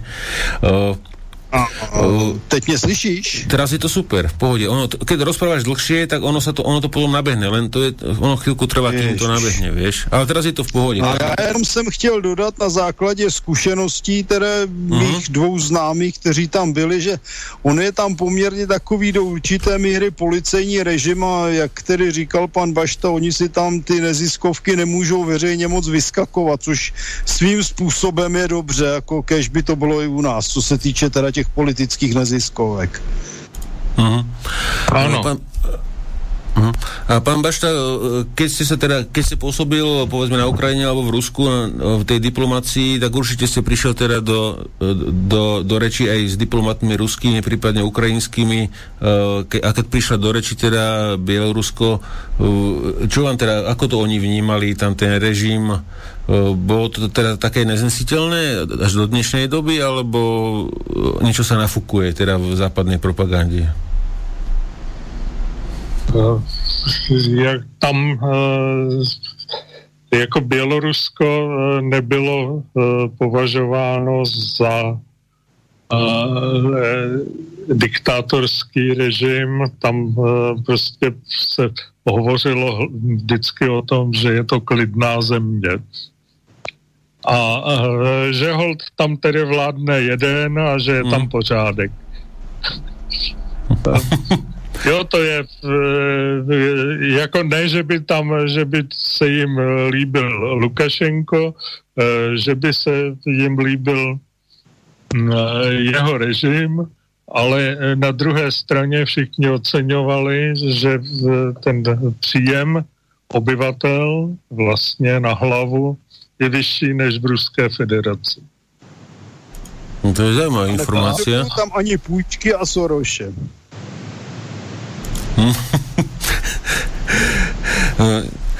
tak a potom, a potom teda uh, no jak by som to povedal, že proste, že teraz tu v Európe počujeme čisto len uh, miznú tam ľudia a potom počul som to aj uh, od kolegu Peťala musel teraz odbehnúť, že proste, že malo tela známeho, že tam proste zmizol človek už sa nikde nenašiel, proste kto bol nepohodlný, bol zlikvidovaný. E, s, tým, s tými sa možno dalo súhlasiť, že občas sa taká vec tam mohla stať, ale takto sa mohla stať aj tu a tiež to asi nikto neriešil.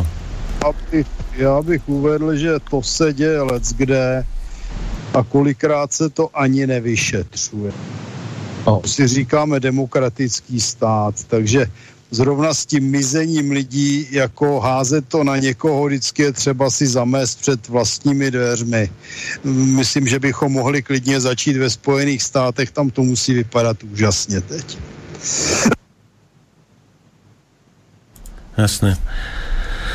Dobre, tak, takže dali by sme si páni jednu skladbu, prestávku a po prestávke by sme sa vrátili, ešte by sme doklepili nejaké veci. Ak, ak máte, poslucháči, ak máte nejaké otázky ku Bielorusku, môžete písať na cb zavináč slobodnyvysielač.sk ale napis, napísala Gabíka ohľadne toho, čo som rozprával, tak bol to bývalý diplomat Petr Koláš v teda neviem, či sa počujeme sa, počujeme sa dobre, ktorý v rozhovore pre Český rozhlas povedal, že je pravda, že keď som bol námestníkom ministra zahraničia, tak sme svojho času založili na ministerstve zahraničia takú trošku diverznú jednotku, ktorá mala okrem iného za úlohu podporovať občianskú spoločnosť v tých krajinách, kde ešte demokracia nebola na vzostupe.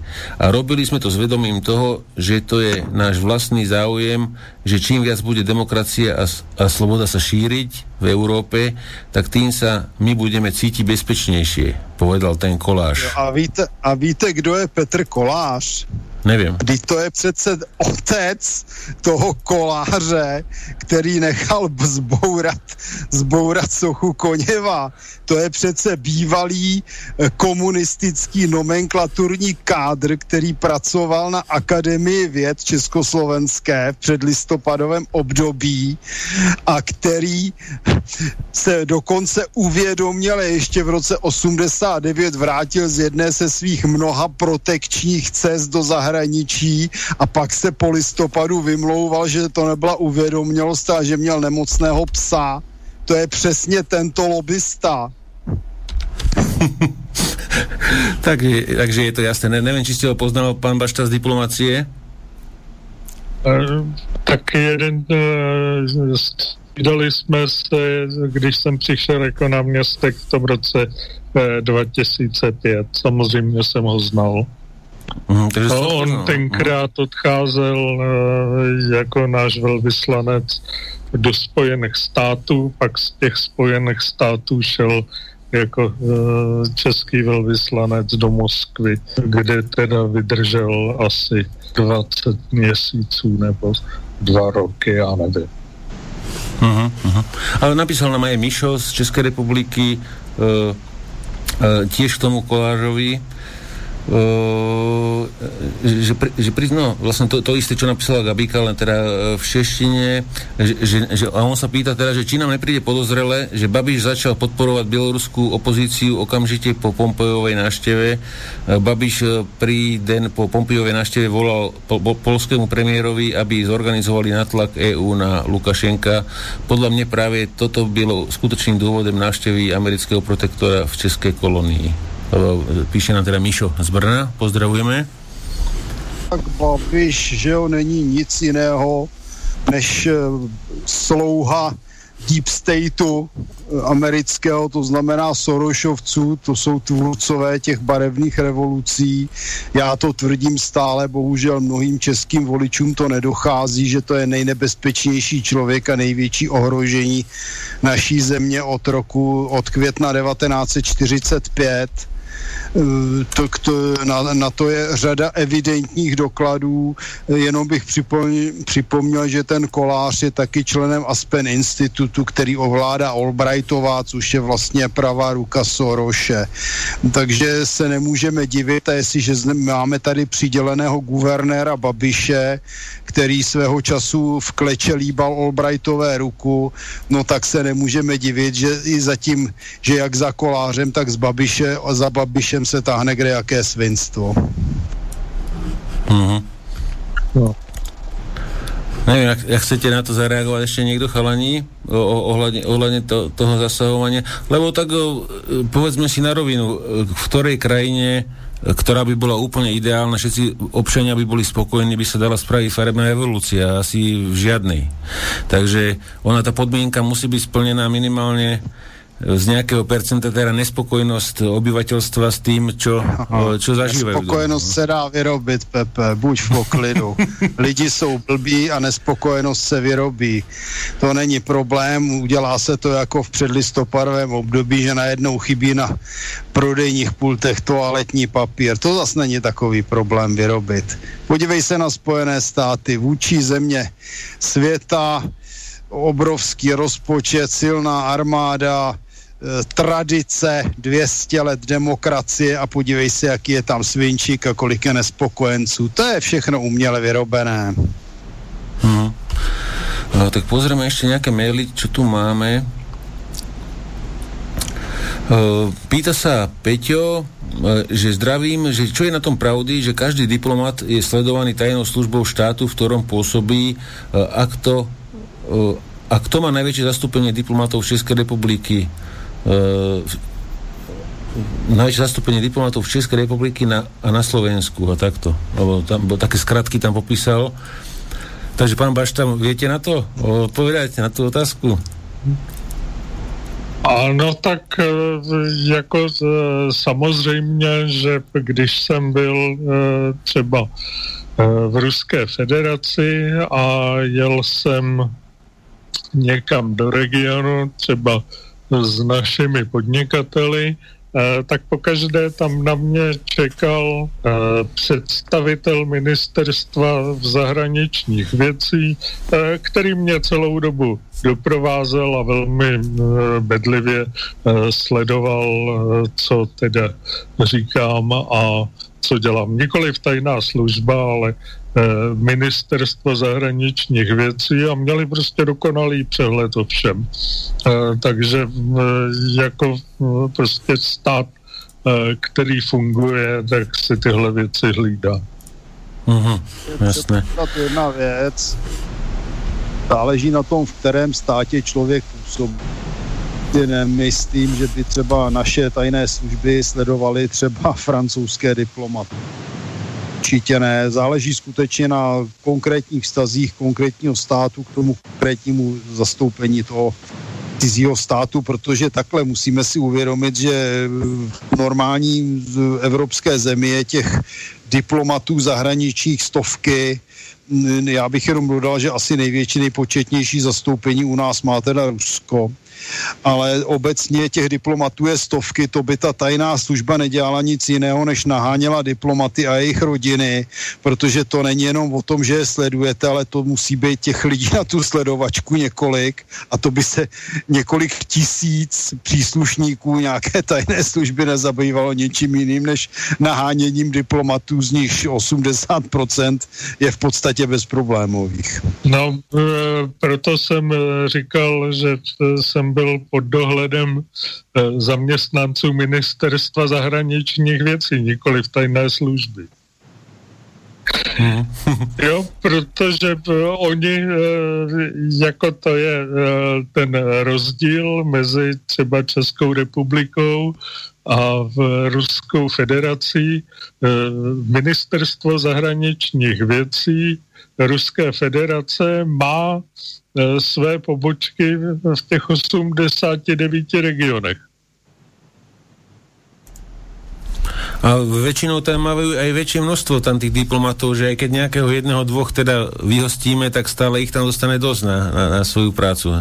Tak to chodí asi. No a hlavně, když nějakého vyhostíme, tak oni vyhostí e, stejného nám, že jo. Tam funguje e, reciprocita. Ano, no, reciprocita tak... je záležitost, teda eh, to vždycky říkal jeden můj kolega, to je Rusové rozumí na 120%. Jasné, lebo to, vieš, pokiaľ mám povedzme Česká ambasáda, eh, poviem, poviem príklad, že piatich ľudí a Rusi tu majú 40, tak potom eh, a nejak to nebude vychádzať potom recipročne. No. Asi tak, že? Tak to chodí. Opojím tak. přidej, Pepe, výrazný.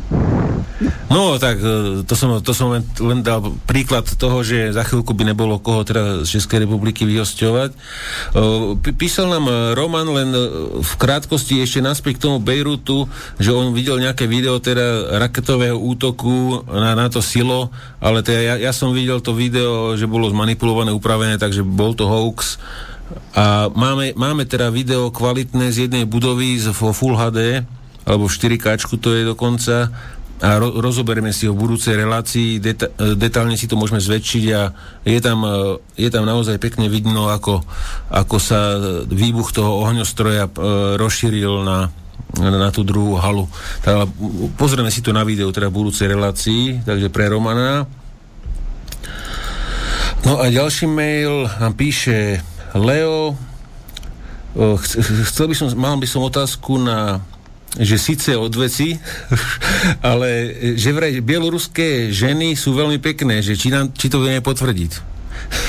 Takže, eh, no já se... nevím, já teda jsem byl v Rusku 14krát, nebyl jsem tam teda nastálo, ale musím říct, že kdybych si měl vybrat mezi Ruskama, Běloruskama, Češkama, Sloven, Slovenkama, tak zůstanu rozhodně teda u našich. Uh-huh. No, se, jo, protože jako hmm. nemůžu si pomoct, ale tam jsou za prvé nějaké ty azijské vlivy už v tom uh, Rusku a bude to i v Bělorusku, protože to byl dlouhodobě jeden stát, jo. A za druhé ty typy jsou takové trošku jiné. No, řekl bych, že ty naše ženy, mluvím za Českou i Slovenskou, jsou takové jemnější. Mm-hmm. No, ono uh, popravdě řečeno také záleží na tom, třeba když budu mluvit za, o Ruské federaci, v kterém regionu to je. Jako já jsem si všiml, že na severu Ruska, třeba když jsme byli v Chantymansijském okruhu nebo na těch dalších, Eh, kam přicházeli lidi původně kvůli plynu a ropě z celého bývalého sovětského svazu, eh, tak eh, byly ty ženy neuvěřitelně hezké. Jinde to, jinde to tak vidět nebylo. Takže jinak pokud šlo, pokud šlo o bělorusky, Eh, tak vždycky říkávali kolegové, kteří eh, tam byli, eh, že se vyznačují především tím, že jsou dlouhonohé, takže a citovali mě nějaký ten opis té ženy, že se o nich říká i nagi u něj ona činajuca a tušej. Eh, takže její nohy začínají už už. Mm-hmm. jako z, z hlediska dobrého, po, dobrého vzhledu teda můžu hodnotit dobře Petrohrad, no, což je taky sever. No. Tam jsou to takové skutečně, řekněme, severoevropské typy, na které se dá koukat. Že, Čím to jde víc tím je to slabší. Že okienko módnej policie, pozdravujeme ženy a poslucháčky. No a ešte sa spýtam, pán Bašta, ako diplomat, je normálne, že ako ten, napríklad ten koláž ex, ex-diplomat, teda, že aj keď už nie je teda aktívny diplomat, či je to úplne, ak sa hovorí, košer, že on rozpráva o, o veciach verejne, ktoré boli predtým teda utajené, a ne, nemá s tým problém to pustiť, aj keď e, to môže teraz neužiť, povedzme, tá bieloruská strana, že oni sa priznali, že tam zasahovali u nás no, úplne verejne, e, robili pod, podvratnú činnosť proti nášmu režimu. E, robí sa to bežne, že diplomát sa takto preflakne? No tak e, jako je vidět, že pan Kolář už není diplomat. A nikdy asi žádný dobrý moc... Jo, to je, e, to je trochu, e, to je trochu na téma toho starého vtipu, jaký je rozdíl e, tedy mezi dámou a diplomatem. Že? A tam to říká tak, že když žena, když dáma říká ne, myslí možná. Když říká možná, myslí ano. A když říká ano, tak to není dáma. A když e, diplomat e, řekne ano, e, myslí možná. Když říká možná, myslí ano. A když řekne ne, tak to není diplomat. A, t, takže jako jestliže někdo něco takového dělá, tak to dělá jako diplomat, ale když o tom mluví, tak už diplomat není. Jasné. No a ešte sa spýtam teda, ako, ako vidíte ešte počkaj, pozriem sa ešte, či náhodou máme tu ešte nejaké maily, aby som teda nezabudol na poslucháčov. E, píše nám Mich- Mišo, že hostiteľská zem schvaluje počet diplomatov na ambasáde cudzej zeme, takže pokiaľ, niekomu, pokiaľ sa niekomu nepáči veľký počet diplomatov na ruskej ambasáde v Českej republike, nech sa po, poďakuje e, prezidentovi Havlovi a ministrovi zahraničia Zielencovi, že silne nesouhlasím s panem Kolerem, Rusky sú nádherné. No ale Martin povedal, že Rusky sú OK, len Bielorusky sa mu nelúbia. No. Takže asi tak jsem tohle jsem počul. Já až tak nemyslel, já tvrdím a já to zopakuju teda, patrně jsem nebyl dobře pochopen, ale na základě toho, že jsem skutečně 14krát byl v Rusku, možná 15krát, tak, ve, tak rusky ve srovnání s našimi, teda eh, řekl bych, že ty na, naše ženy jsou hezčí. To je první, co jsem řekl. A druhé, co jsem řekl, že od severu dolů eh, ta krása klesá, nejhezčí jsou na tom severu s tím se tedy shoduji s panem Baštou. To znamená, že i ty bělorusky mohou vypadat dobře. Tam byli moji známí, tam jsem nebyl. Ale to Bělorusko je relativně severně. Hmm. No a ešte teda doplňa Peter, teda aby sme uzavreli to okienko modnej policie, že, že, že Bielorusky sú pekné a všetky nevestince na Cypre ich zamestnávajú hlavne na, v, v severnej časti. No, takže a, týmto by sme ukončili tému teda bieloruské ženy. A spýtam sa vám, pán, Bašta, teda ešte takto, keď majú chalani otázku, uh, a, ako vidíte teda uh, tú budúcnosť, ak by ste sa teda zaveštil nejakej tej gule, že či tam Rusko teda uhrá, uhrá nejakú zmenu režimu vo svoj prospech, alebo teda budú veľké tlaky a, a teda budú oslobodení demokraciou Európskej únie a skončia teda ako Ukrajina?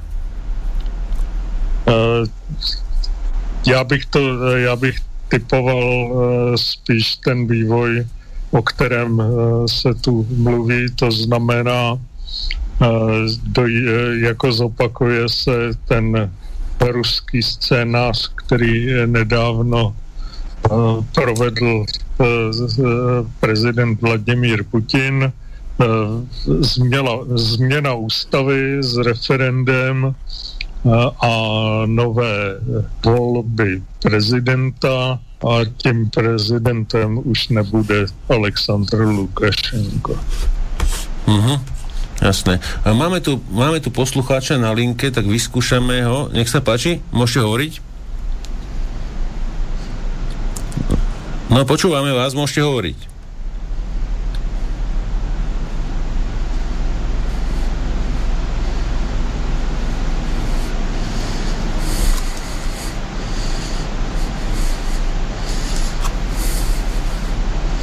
Pepe, nepočujeme nič.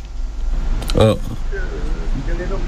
Počkajte, aha, pardon, pardon. Uh, tak, uh, po, po, pán poslucháč, poprosím vás, poprosím vás, ešte raz uh, skúste, lebo mal som tu, otv- uh, mal som tu povolenú inú šablu, uh, takže nešiel, nešiel, nešiel, nešiel ste do éteru, ale už môžete hovoriť. Tak, skúste ho znovu, dobre?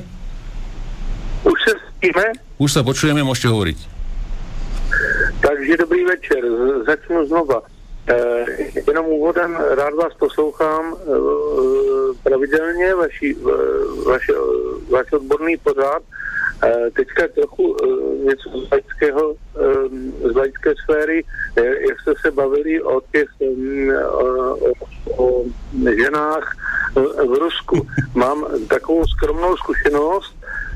Já jsem v roce 2006 s kamarádem eh, si připravil eh, auto, Škodu Rapid, starou Škodu Rapid a, a jeli jsme do Vladivostoku a zpátky. Takže mám s Ruskem taky eh, trošku zkušenost a, a trošku bych nesouhlasil s takovou tou kategorizací, jakože bělorusky nebo rusky. Bělorusku jsem sice nebyl, ale můžu o tom mluvit prostě o holkách, já nevím, e, z oblastí e, prostě Uralu, z oblastí e, Novosibirska, Krasnojarska, Permu, e, Irkutska, Ulan Ude, Čity, Chabarovska, z Vladivostoku, jo, jenom tak, že, že jsou to všechno, všude, všude tam žijí eh, slovanské typy, jo, holky, které jsou vlastně stejně hezké, jak, ty naše. Jo? To je, to je můj, můj názor. Jestli se bude prostě o nějakých, nějakým amurským oblouku, Skovorodino nebo takových zapadlých oblastech, jak je mm, Šimanovský, Rokej Pavlovič a takových úplně neskutečných vozovkách dírách, tak v magazínech a tak, jako nebo na ulicích, na mě působili Hmm. Tak jako u nás, to je jenom můj, můj, můj hmm. Dobre, názor. tak, tak, tak ďakujeme za zavolanie. Hmm. Dobre. hezky, budu vás poslouchat. OK, no. do počutia. No takže sa tu rozprudila debata o ženách. To jsme nečekali. Ano, to je oblíbené. Obvinění ze sexismu, machismu. Ano. Zase chlapi tu niečo, zase tu chlapi niečo, niečo hodnotia. Uh, ta, ta, takže, takže vlastne, ešte pán Baša sa spýtam, ono, ono sa tam posledné dva, dva, tri dní tam v Bielorusku potom začali tie protesty s takými kvetinami, vieš, a ono to, ono sa hovorilo, že, že to už bol aj zásah troška z tej ruskej strany, že aby tie protesty zmenili na, na nejaké ako decentnejšie a e, skôr také, také privetivejšie, ako, ako bo, tam boli tie násilné, e, ktoré boli tlačené teda z tej západnej strany. Ako to vidíte? Myslíte si, že to bolo, že bola použitá ruská menšina tam, alebo teda rusky hovoriaci na, na, na troška upravenie toho, toho protestu celonárodného? Všichni tam mluví? Já, uh, abych pravdu řekl, tak v tomhle případě uh, nevím, ale uh, na druhou stranu ty protesty probíhají už deset dní a, a prostě v, za tu dobu musí najít nějaký mm, styl, že jo. Eh, takže je úplně jasné od samého začátku, že ty násilné protesty vedou jenom k větší brutalitě eh, ze strany t- především toho OMONu, eh, ne přímo policie, ale těch zásahových jednotek.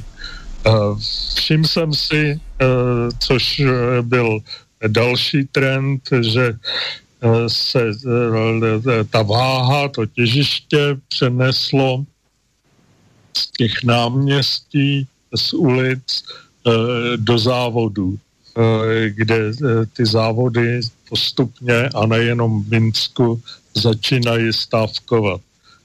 Na druhé straně tam máte moment, který nebyl třeba na Ukrajině, u nás Eh, v 89.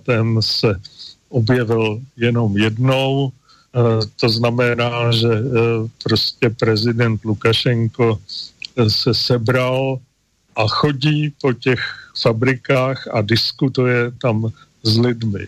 A jestli jsem si dobře všimnul, tak organiz, po té nedělní Eh, demonstraci na svou podporu, která skončila propadákem, eh, tak ale už eh, tuším, že včera proběhla a dneska proběhly zase demonstrace jeho stoupenců. Takže tam se to, tam se to vyvíjí a je tam jeden moment, který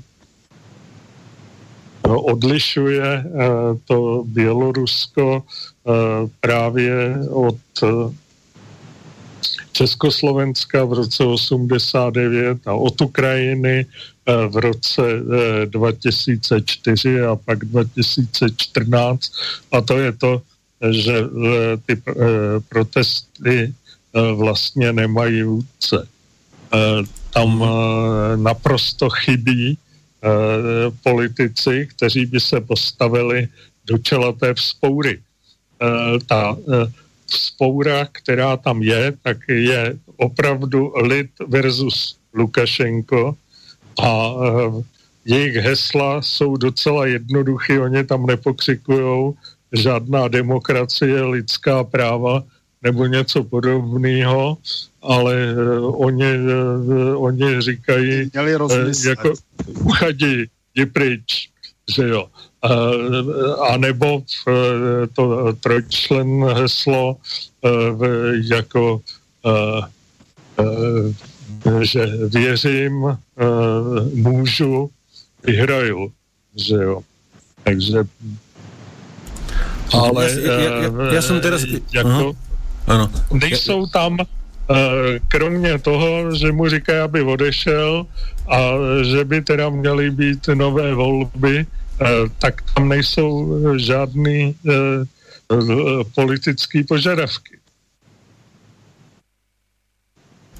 Jasné, lebo ja som teraz videl video, včera to bolo, myslím, a už tam hopsali, presne tak to tam hopsali, jak na Ukrajine, ak si pamätáte, že kto neskáče ten Moskal, jak skákali, keď bola e, farebná teraz na Ukrajine 2014, tak uh, presne takisto tam teraz hopsajú, takže uh, asi, asi tam prišli nejakí tí roz, rozteskávači aj z tých okolitých štátov, dokonca, čo sme, čo sme pozorovali nejaké správy, e, tak e, Rusko už malo po technickej stránke aj pomáhať vyhľadávať niektorých z tých, ako si Martin spomínal, tých nacionalistických, ktorí robili tie, tie tvrdšie útoky na políciu alebo na tie poriadkové jednotky a už ich vyhľadávali podľa mobilných telefónov a takto, takže tie, tie najtvrdšie jadra, že pozatvárali a aj tým sa možno zmiernili tie protesty, pokiaľ tie najväčšie rypáci boli už teda za Katrom. Neviem, či ste to o tom počuli niečo. Ano, ano. V tomto, v tomto nějak... Já jinak ještě, když se dívám eh, na ty zprávy, tak jako běloruská opozice chce, aby okamžitě začaly rozhovory. Takže mm, to je, to je zase další, další posun. Uh-huh. Do, dokonca dneska bol aj nejaký uh, premiér vymenený, ale teraz uh, máme to, myslím, v Telegrame, uh, že z, zmenili tam premiéra, ale neviem, či to, či to vôbec na tá status quo niečo mení uh, podľa vá, vášho úsudku. Asi, ani, asi to je prakticky jedno. Teraz ich nezaujíma, či sa tam nejaká figurka vymenila alebo nevymenila. To je otázka. Ono záleží na tom, jak ti lidé, ty, které politiky vnímají. Totiž faktem je, že my se tady bavíme o Bělorusku, ale ono se o, to, o této zemi u nás moc neví. Přiznejme si to na rovinu. Kdo se tady zajímal o nějaké Bělorusko a nějakého Lukašenka s přehazovačkou místo účesu. V zásadě nikdo. Stačí se na něj podívat, všichni vidí, že je to klasický politický aparáčík, který se předvádí jednou v civilu, jednou v uniformě Mm, já bych ho označil téměř za takového značně přežilého dinosaura. Asi by to tam skutečně chtělo přepřahat. Tady záleží na tom, komu se podaří ty koně k tomu vozu přistrčit, přistrčit dřív a obratněji. Hmm. Pan Bašta, asi souhlasíte, předpokládám, že jsou, e, jako e, v tomhle, e, v tomhle případě, pokud jde o Lukašenka, já už jsem to říkal na tom začátku, podívejte se, i kdyby nebyl takovýhle, tak už je tam 26 let a je okoukaný a lidi prostě chtějí změnu. A to, a to, a to jeho, jako aha. k tomu patří. Jasné, a to lavíro, jeho lavírovanie, že sedí na dvoch, troch stoličkách, vytáča vlastne každého jedného partnera, ktorého, či, či Rusko, či, či Nemecko, alebo, alebo s kým Polsko, s kým jedna, uh, alebo Spojené štáty, jednému slub, myslím, že sa tam teraz vrátila americká ambasáda po veľmi dlhej dobe, e, to je tiež náhoda, že zrovna, zrovna ako sa vrátila ambasáda, a hneď sa to spustilo. Takže asi tá, doplnili dosť agentov na spustenie akcie. Takže uvidíme, no ja si myslím, že by sme uh, túto tému aj mohli uzavrieť, pretože uh, uh, prakticky ne, nič viac nevyriešime asi a ak by, ak by teda poslucháči chceli ste ešte k tejto téme niečo, tak uh, kľudne napíšte, my to, my to potom zaradíme ešte uh, do konca relácie, ale teda prakticky to zásadne padlo, uh, nie je to, nie je to žiadna veľká výhra pre túto krajinu, ale obávam sa teda, že pokiaľ skončia Európskej únii, tak budú vykradnutí takisto jak Ukrajina dúfam, že tam je dosť rozumných ľudí, ale aj keď uh, asi moc tomu neverím, no, že budú chcieť lebo čo je tá čo nejaká opozičná aktivistka bola aj u nás na rádiu u jedného, u jedného z kolegov a ona tam rozprávala veci, že zachránte nás od Ruska a takto, ale nemyslím si, že, že to je až také husté, no, že by tam 80% e, ľudí v Bielorusku hovorilo zachránte nás od Ruska. Myslíte si, e, pán Bašta, že, že až takto by to, to tam tí ľudia mysleli? Nevím. Jako v tomhle e, jo, uh, já jenom jsem, uh, se omlouvám, já jsem se koukal, takže Lukašenko jmenoval novou vládu. Ano, ano. Teď, uh, před chvílí. Uh, takže to je jedna, jedna z těch záležitostí, kdy tedy on kromě té represe také začíná Eh, jako manévrovat a tím pádem eh, se nejspíš eh, mu to povede ustát a bude platit to, co jsem říkal, když jste chtěli, abych tedy věstil z té křišťálové koule, ano. že za pár měsíců tam bude jiný prezident. No ale či bude... Pepe, môžem otázku? No samozrejme. Áno. Jasne. Jednu otázku mám, že či e, v prípade Bieloruska, že či sú tam cez ich územie nejaké energetické trasy ako plyn, ropa, alebo či sú tam nejaké energetické presahy s tými susedmi, s Ruskom, s, Ukrajinou. Myslím, že ohľadom e, jadrovej energie alebo elektriny, myslím, že tam je akorát, ale či sú tam hlavne tieto, tieto trasy a že, že, že, by, že by vlastne to hralo nejakú úlohu aj možno v tých protestoch a v tej politike s tými susednými štátmi? No, e, jako e, samozřejmě, že tam e, vede ropovod, jestli si vzpomínáte, je to tak rok nebo o něco víc, kdy se Rusům povedlo dostat tam tu znečištěnou ropu a, a pak se to velice dlouho bylo.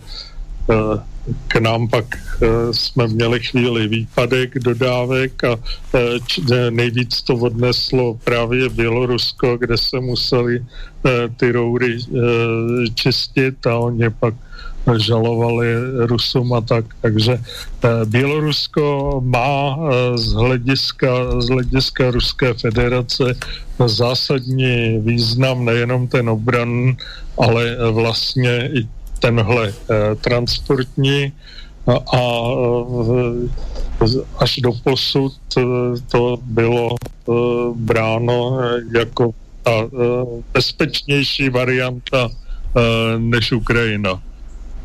Mm-hmm. Áno. Dobre, pani, takže dáme si, dáme si prestávku a po prestávke by sme sa teda pozreli na ten grécko turecký konflikt, ktorý sa dlhodobo ťahne a, a pán Bašta, ak budete si teda potom Martina aj doplniť, tak kľudne môžete zasahovať. Dobre, takže dáme si, dáme si jednu skladbu. A on, opýtam sa, pán Bašta, do koľkej máte dneska čas, aby ste boli v relácii, aby sme vás... Kolik, e, kolik ono je? Takže, vlastne. takže, takže v pohode. Dobre, jo. dobre. Takže dáme si, môže si chalani odbehnúť, dáme si 5,5 minútovú skladbu a po skladbe sa teda budeme opäť počuť z reláciou Kasus Belli a budeme pokračovať v tej téme, ako som spomínal. Takže vám to tam púšťam a počujeme sa za 5,5 minúty.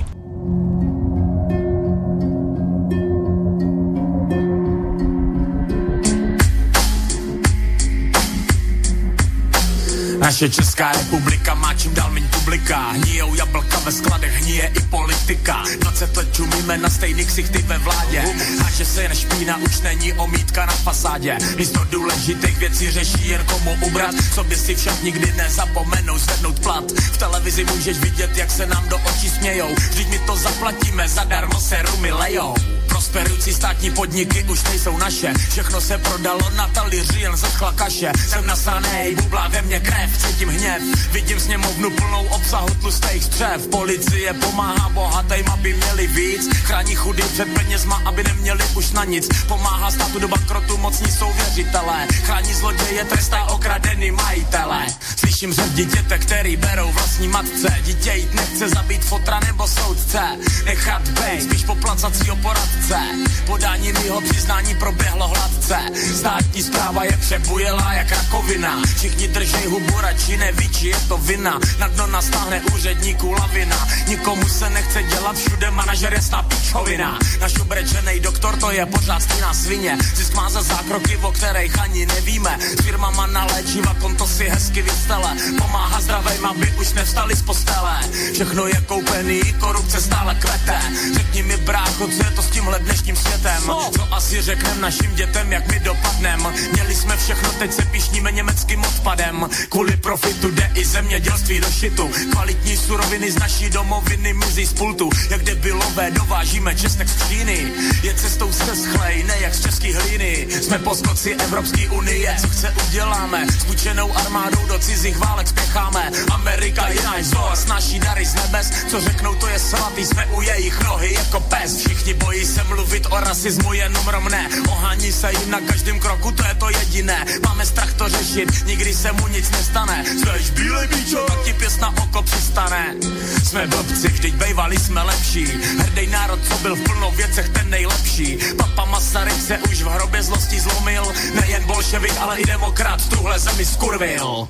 Jak dlouho ještě potrvá ta agonie, plná zklamání, reform a hysterie. Jak dlouho bude platit, že vyhraje, kdo víc urve, tak dlouho budu psát je plný krve. Jak dlouho ještě potrvá ta agonie, plná zklamání, reform a hysterie. Jak dlouho bude platit, že vyhraje, kdo víc urve, tak dlouho budu psát je plný krve. Koukám se napravo, vidím to stejný co nalevo a to, že hodně vlaků někomu tu ujelo. Díra lepí se záplatou, která prostě nedrží. Všichni slepě doufají, že to aspoň chvíli vydrží. Ke státnímu schodku už vedou vlastní schody, co postavili věřitelé za poslanecký lobby. Na našich loukách už neroste české kvítí, teď jen pro solární panely slunce tu svítí. Hurá máme elektřinu, co je třikrát dražší a co budem kurva žrát, tahle myšlenka mě straší. Koupíme polský maso, co k nám vozí fricek, to je totiž bez tak stojí jen pár kaček. Na to se bez poslanci jedou no stres. Udělat kampaň, koupit si volbě, pak to rozkrát pěs. Je to pořád stejný a furt říkají, že to změní. Divím se, že voliči jim to ještě věří. Než dát hlas vám, tak dám ho radši repu. Stejně byste nikdy nezměnili moji cestu. Pro mě jste větší opat než vyhořelej urán. Každý ze sněmovny je hnusnej a tlustej burán. Vaše imunita nepotřebuje aktimel. Vy potřebujete, aby vám někdo lízal prdel. Ženete nás do krachu, to už jsem jednou řek. Přemýšlím, jestli bejt hrdej na to, že jsem Čech. Nerad chodím na úřady, mám tam chuť vraždit. To bez ní paní za přepážkou v jejím kanclu zazdít. Arrogantního kripla chci bez narkózy pitvat. Kvůli takovýmu nebudu morfiem plítvat. Říká se, že Češi drží spolu, že jsou hodní. A to jednou za čas a to ještě při povodni. Jinak závislom ve státě je víc než doma. I když naše ekonomika prožívá koma. Jediný, kdo drží spolu, jsou asi Asiati. Ty totiž dokážou ze vším tady vymrdati. Ojebat vízum a vysmát se fízlům. Když přijedou do jejich stánku udělat průzkum. Já neumím český, já nemám adidasky. Nasledanou fany a mejte se hezký. Kurva, co se tady děje, kam to celý spěje. Když se stěhovalec se má líp než našinec, vole. Dopadne to tak, že budeme ještě prosit, aby jsme vůbec mohli jejich hadry nosit. Nenechte to dojít až takhle daleko. A dejte kurva Češi svůj názor na jeho. Ženem se do Iráku jak banda čuráků. Po boku USA pozabíjet pár chudáků. Nebo je to na to, já vystral bych se na to. Věřte žádný konflikt, pak nestal by nám za to. Sice máme armádu, která je ryze profi, ale je v ní krize a z toho čumí profit. Pošlem kluky na misi, teď jsem to hradí, kdy se z ztratí miliarda. To nevadí. Jak dlouho ještě potrvá ta agonie, plná zklamání, reforem a hysterie. Jak dlouho bude platit, že vyhraje, kdo víc urve, tak dlouho budu psat je plný krve. Jak dlouho ještě potrvá ta agonie, plná zklamání, reforem a hysterie. Jak dlouho bude platit, že vyhraje, kdo víc urve, tak dlouho budu psat je plný krve.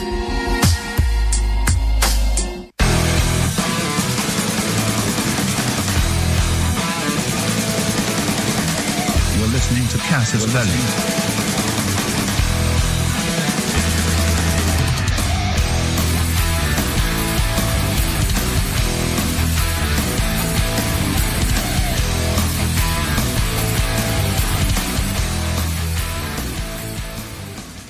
Takže pekný večer ešte raz všetkým poslucháčom aj divákom a relácie Kasus Belli. Pokračujeme ďalej teraz ďalšou témou a pozrieme sa teda na, na pozadie teda neustálých konfliktov medzi Gréckom a Tureckom a o, okolo tých ostrovov a všetkého. A už viac mu teda k tomu povie Martin Koller. Takže nech sa páči, Martin, môže, môže začať. A pán Bašták, budete si reagovať na Martina, kľudne môžete, bez toho, aby som vás vyzýval. Jo, dobre? Dobře. OK. No, tak co se týče řecko-tureckých vztahů, musíme si uvědomit, že to je do určité míry strategický prostor. E, Především je to podmíněno historickým vývojem, který je opravdu, ale opravdu dlouholetý. E, řecká civilizace je vlastně taková první známá historická civilizace v Evropě. Pomineme-li tedy nějaká ta velká města, v, v, můžeme říct, na území Ruska, která údajně obchodovala s Etrusky před čtyřmi tisíci lety. No a stačí se podívat, připomenout si například bitvu u Termopil, tehdy to nebylo vyloženě Turecko, ale už tehdy můžeme mluvit o srážkách mezi Evropou a tou, řekněme, Jižní Ázií, a od té doby eh, ten nápor eh, vlastně pokračuje až do dnes. Nedělejme si žádné iluze, islámský stát, islamizace, to je všechno jenom pokračování náporu na evropskou civilizaci a nejenom na evropskou civilizaci, můžeme si připomenout neustálý problém konfliktů v prostoru Indie, Indie, Pakistán, Ujgurové v Číně. E, ten konflikt, ať už ho pojmeme jakoliv, v současnosti je mm, akcelerován akcelerován vlastně islámem, který se stal agresivním náboženstvím nebo spíš ideologií, která se snaží vrátit eh, civilizovaný svět zpátky, ať se to komu líbí nebo ne. Dnes vlastně všechny války eh, se dějí, co se týče tedy Evropy a Asie, na případně i Afriky, na hranici islámu s eh, neislámským okolím a prakticky ve všech případech ten agresor je islám. Eh, nemá asi cenu se dlouhodobě vracet do eh, dávných historických období, ať to jsou křížové výpravy, ať je to Byzanc, tady si můžeme připomenout jeden důležitý fakt a to je pád Konstantinopole, ze které se stal teda, ze které se stal později Istanbul. To bylo, to bylo velmi závažná škoda, protože vlastně padla východořímská říše a díky tomu došlo k rozšíření islámu směrem nahoru, na Rusko eh, směrem na západ do Evropy. A to, to řekněme, neseme si na, eh, následky eh, to, tohoto vítězství islámu dodnes. A k tomu došlo právě díky nejednodnosti křesťanů, kterou, kterou vidíme i v současné době, kdy nejsou schopni a ochotní mnozí, ať už z jakýchkoliv důvodů se postavit agresi. Každopádně východo, Němec, východo e, římská křesťanská říše se dostávala do řady střetů. Jejím nástupcem se postupně vlastně stalo Rusko. Ale každopádně v roce 1453 e, ji ovlá, začali ovládat muslimové a, od, a v 15. století nastoupila vláda islámu i nad Řeckem a to je velmi důležitý faktor, Eh, protože postup islámu na Balkán a z Balkánu do Evropy byl vlastně zastaven až bitvou Jana Soběského při obléhání Vídně, kdy, se, kdy byli jednoznačně sraženi muslimové zpátky a od té doby ustupovali až do 20. století, kdy v balkánských válkách byli vytlačeni a zůstali jim prakticky především oblast východní Trákie, což já považuji za strategickou chybu a je to výsledek, jako v mnoha případech, britské politiky, která zastavila možnost postupu ruského a vytlačení Turecka z Evropy úplně. Je třeba dodat, že když se podíváme na britskou politiku 19. a 20. století, tak bohužel ji můžeme označit za politiku vytvářející problémy, která napomohla k první světové válce, napomohla k druhé světové válce a mnohdy se opírala právě o islám jenom proto, aby napadala slovanské národy a především Rusko. Není to nacionalismus, podívejme se, jak to je. Je to prostě tak. Britská politika vždy směřovala nepřátelsky směrem na východ a škodila zemím střední a východní Evropy. Co se týče vztahu Řecka a Turecka, musíme si připomenout především povstání v roce 1821 proti tureckým islámským okupantům, které bylo do určité míry úspěšné. Výsledek byl turecký teror, vyvraždění například eh, řeckých obyvatel na ostrově Čiu. No a e, rozhodným způsobem zasáhli tehdy e, Rusko a Británie, ale především Rusové tím, že v roce 1827 porazili turecké loďstvo v bitvě u Navarínu, tak dosáhli likvidace vlastně námořní mobility Turecka. Poprvé se něco takového podařilo Italům, ale to už je poměrně dávno. Ale každopádně bitva u Navarinu byla jedním z kroků, která umožnila vznik řeckého státu v roce 1830. Mm, něco tam chtěl někdo říct? No, já ne. jsem nepočul. Nie, nie, zatiaľ nikto nereagoval. Ne, dobře, dobře, dobře, dobře. No, od té doby pokračovalo osvobozování Balkánu od turecké nadvlády, které, jak jsem již uvedl, bylo zahájeno vítězstvím Jana Soběského u Vídně. Eh, problém vznikl v letech 1912 a 1913, kdy došlo k dvěma balkánským válkám. V první válce se Evropané spojili proti Turkům a úspěšně vytlačili z velké části toho, co drželi na Balkáně, bohužel rok později se mezi sebou poprali a výsledkem byl, bylo to, že Turecko získalo některé oblasti zpátky. E, za první světové války bylo e, Řecko, e, Řecko bylo neutrální, i když nakonec se určitým způsobem někteří řekové zapojovali do bojů, ale Turecko je, se stalo jednoznačně spojencem Německa a dostalo se tak do problémové situace, e, protože se proti němu samozřejmě postavili spojenci, s kterými vlastně ani do války jít nechtělo. Mluvím tedy především o Británii a um, Francii. Nicméně největší, největší odraz e, měla první světová válka e, z hlediska, z hlediska Ruska protože Turecko a Rusko byli tradiční soupeři v oblasti Černého moře, kdy si musíme připomenout, že od doby e, Petra I. a cerevny Kateřiny docházelo k vytlačování e, Turků a jejich spojenců z oblasti Jižního Ruska, Krymu a tak dále. E, a v, dalším, v dalších krocích pak Rusko pomáhalo k osvobození Balkánu a Bulharska.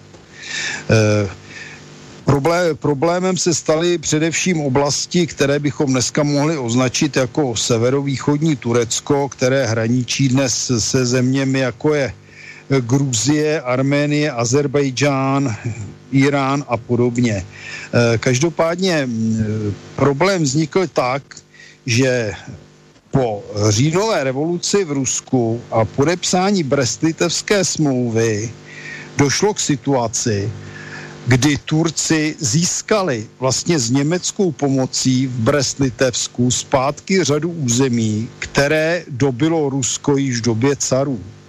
A přitom si musíme připomenout další věc, rok 1915, kdy došlo k masakru, řekněme, k, k arménské genocidě, kterou spáchali Turci a Kurdové a která vedla k závažným problémům ve vztahu Turecka k civilizovaným zemím. Každopádně, ano? Nehovoríme nič, Martin, můžeš hovoriť? Já jsem slyšel, jako by tam někdo něco říkal.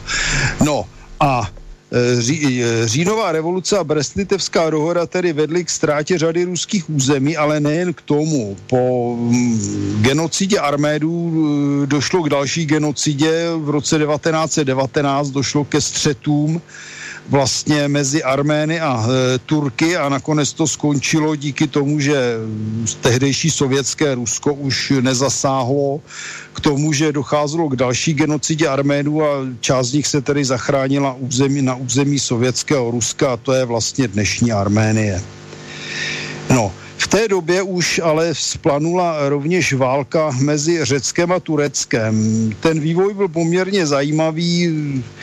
Řecko mělo tendenci obsadit eh, oblast kolem Smyrny v Turecku, což je, když bychom se podívali na mapu, vlastně na východ od eh, řeckých ostrovů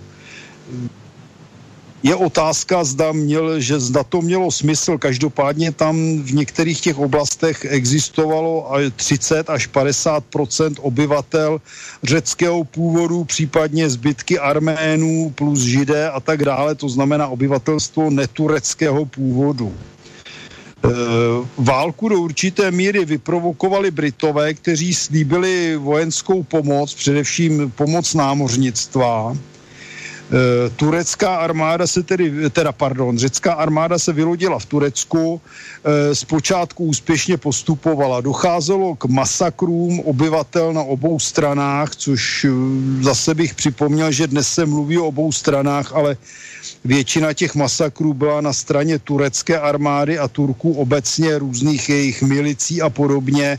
Můžeme si připomenout vyvražďování obyvatel v Srbsku, v Bulharsku historicky Každopádně eh, masakry tam byly a eh, na, nakonec eh, řecká armáda nezvládla situaci, přišel Mustafa Kemal, což byl vlastně plukovník později turecký generál, reprezentant takzvaných mladoturků, kteří svrhli sultána, vytvořili republiku a snažili se Turecko modernizovat. No Mustafa Kemal se ukázal už v době, kdy v Turecku působila německá vojenská mise, která tam mimochodem působila už někdy od roku 1870 jako velmi schopný důstojník, úspěšně bojoval i za první světové války a podařilo se mu Eh, porazit eh, řeckou armádu a vytlačit ji z, eh, z oblasti Smyrny.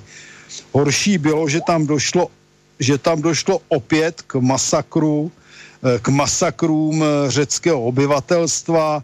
Britové naprosto odmítli se angažovat a výsledek byl ten, že vlastně i do určité míry díky nim k těm masakrům došlo.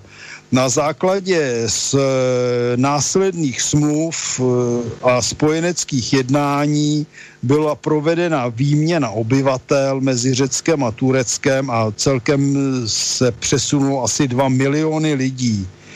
Eh, válka měla samozřejmě neblahý dopad jak na Řecko, tak na Turecko, možná na Řecko ještě větší, protože je to menší země a samozřejmě ty hospodářské možnosti ty hospodářské možnosti byly horší a podpora minimální. No a co se týče Turecka, no tak Turecko se eh, pod vedením Mustafy Kemala eh, snažilo eh, posunout směrem Evropy a je třeba říct, že Kemal byl člověk osvícený, sice to byl, řekněme, do určité míry diktátor, jeho jedním z jeho obdivovatelů byl třeba Adolf Hitler, bych uvedl, ale každopádně on udělal zásadní krok. Eh, potlačil vládu eh, islámu a islámského řekněme, kněžstva, tam je problém v islámu uvést, uvést vlastně konkrétního protivníka, protože islám není hierarchické náboženství, tam si v zásadě může každá mešita vykládat, co chce. pokud neporušuje Korán, hadísy a tak dále. No, každopádně se mu podařilo z Turecka vytlačit, ture, řekněme, různé vnější znaky islámu, počínaje úděvem, počínaje různými čadory, rouškami, fezy a tak dále. Podařilo se mu nastartovat eh, školství v Turecku, poměrně úspěšně zlepšil i pozici žen a tlačil Turecko dlouhodobě k tomu, aby se stalo moderní zemí. Je třeba říct, že Turecko za jeho vlády udělalo poměrně slušný krok vpřed. Mm, jeho nástupce prezident Uneny mm, se snažil v této politice pokračovat, ale už mu to tak dobře nešlo. No a tím se dostáváme do modernějšího období, by je tedy už po řecko-turecké válce, různých dohodách. Je třeba říct, že na těch dohodách Řecko poměrně prodělalo. Turecko svým tvrdým postojem si nakonec prosadilo řadu svých zájmů, takže sice přišlo o mandátní území arabská, což bylo především Saudská Arabie, Sýrie a podobně, ale na druhé straně si udrželo území v Evropě, což já považuji dodnes za strategickou chybu, že Turecku byla ponechána Trákie, ale jak říkám, tam zapracovala především britská diplomacie a podle mě zapracovala naprosto nesprávně, špatně a podepsala se na evropské bezpečnosti z dlouhodobého hlediska. V meziválečném období e, vlastně problémy po ukončení té války nebyly mezi Řeckem a Tureckem. Každý stát měl svých problémů dost. Eh, v, následně v, v 30. letech Německo poměrně tíhlo z hlediska ekonomické spolupráce, pardon, Turecko tíhlo z hlediska ekonomické spolupráce k Německu a dostalo se to tak daleko, že myslím, že v roce 1940 byla dokonce podepsána nějaká smlouva o spolupráci, ale zároveň bylo téhož roku podepsána smlouva o spolupráci s Británií. Turecko se přes velkou snahu Německa nezapojilo e, do bojů osy proti Sovětskému svazu. Údajně tedy Turecko čekalo, až padne Moskva. K tomu nedošlo, Turci tedy zůstali neutrální, nicméně je třeba dodat, že byli zásadními dodavateli surovin do Německa. Jednalo se především o mangán, což je důležitá surovina z hlediska zušlechťování ocelí, ale i další materiál. Eh, další problém z tohoto hlediska je, že Turecko na základě mezinárodních smluv, které byly různě měněny v meziválečném období, si udrželo kontrolu nad úžinami, které spojují středozemní a Černé moře, to znamená známý Bospor a Dardanely. A e, nemělo žádný problém s propouštěním německých lodí. Tomu bylo vyčítáno jak spojenci, tak především sovětským svazem, který tedy Turecko nevnímal příliš pozitivně. E, nicméně Turecku to nakonec prošlo a e, někdy v únoru 1945 na nátlak spojenců vyhlásilo Německu válku, což byl takový, můžeme si říct rovnou, ústupek, ústupek mezinárodní politice a hlavně tedy jasným vítězům, což byla Británie a Spojené státy, spíš tedy ty Spojené státy, což tehdy ještě Turků moc nedocházelo. No a tehdy eh, začaly zásadní změny. Řecko bylo zničené, splundrované německou okupací a válkou, Turecko bylo v podstatně lepší kondici. Uvádí se, že Turecko za druhé světové války, přestože vykládalo, jak trpělo, tak si vytvořilo zásoby v hodnotě zhruba asi 300 milionů amerických zlatých dolarů, což byly v té době poměrně velké peníze. A Hlavní problém nastal vlastně po ukončení nebo před ukončením eh, druhé světové války. Eh, tehdejší sovětský svaz se snažil získat kontrolu nad úžinami, což je otázka, kterou řešilo carské Rusko a sovětský svaz po dobu 200 let. Ale v té době se zároveň začala rozpadat koalice a spoje, Spojené státy a především Velká Británie se snažili omezovat možnosti Ruska z hlediska expanze do Evropy. Dneska se řeší, no ani ne tak dneska, on už se to řeší poměrně dlouho, se řeší otázka, nakolik měla celá studená válka vlastně hlavu a patu, nakolik měla smysl a k čemu byla dobrá. Ono se o tom u nás moc nemluví, protože u nás se 30 let akorát nadává tedy na Sovětský svaz a Rusko. Jaký jsou to agresoři a co všechno se naprováděli za zločiny, ale já jsem prohrabal i nějaké americké zdroje a s údivem jsem zjistil, že ve Spojených státech jak mnozí politici, tak eh, někteří historici e, jsou toho názoru, že vlastně e, podíl Spojených států na vzniku studené války a v zásadě toho nepřátelského postoje poměrně značný. Měl na něm samozřejmě zásadní podíl Churchill, tady se můžeme bavit o tom, že udržoval nějakou dobu mm, německé divize připravené k útoku na sovětský svaz a vyzýval Američany, aby použili jaderných zbraní už vlastně v roce 45 a tak dále ale řekněme, že ve Spojených státech ještě to nepřátelství nebylo takové, zvláště v době, kdy ještě vládl prezident Roosevelt. E, nicméně problém nastal s nástupem administrativy prezidenta Trumana, e, který e, pod tlakem různých informací přijal rozhodnutí, aby, řekněme, se omezovala ruská expanze. Tady je zásadní otázka, jak to s tou ruskou expanzí vlastně bylo. Eh, musíme si uvědomit, že eh, Sovětský svaz, který teda západní propaganda označovalo už tehdy jako Rusko, byť to je samozřejmě nepravda, Sovětský svaz ztratil 29 milionů lidí, podle některých jiných zdrojů jenom 26 milionů lidí, no je to otázka, jak co počítáme.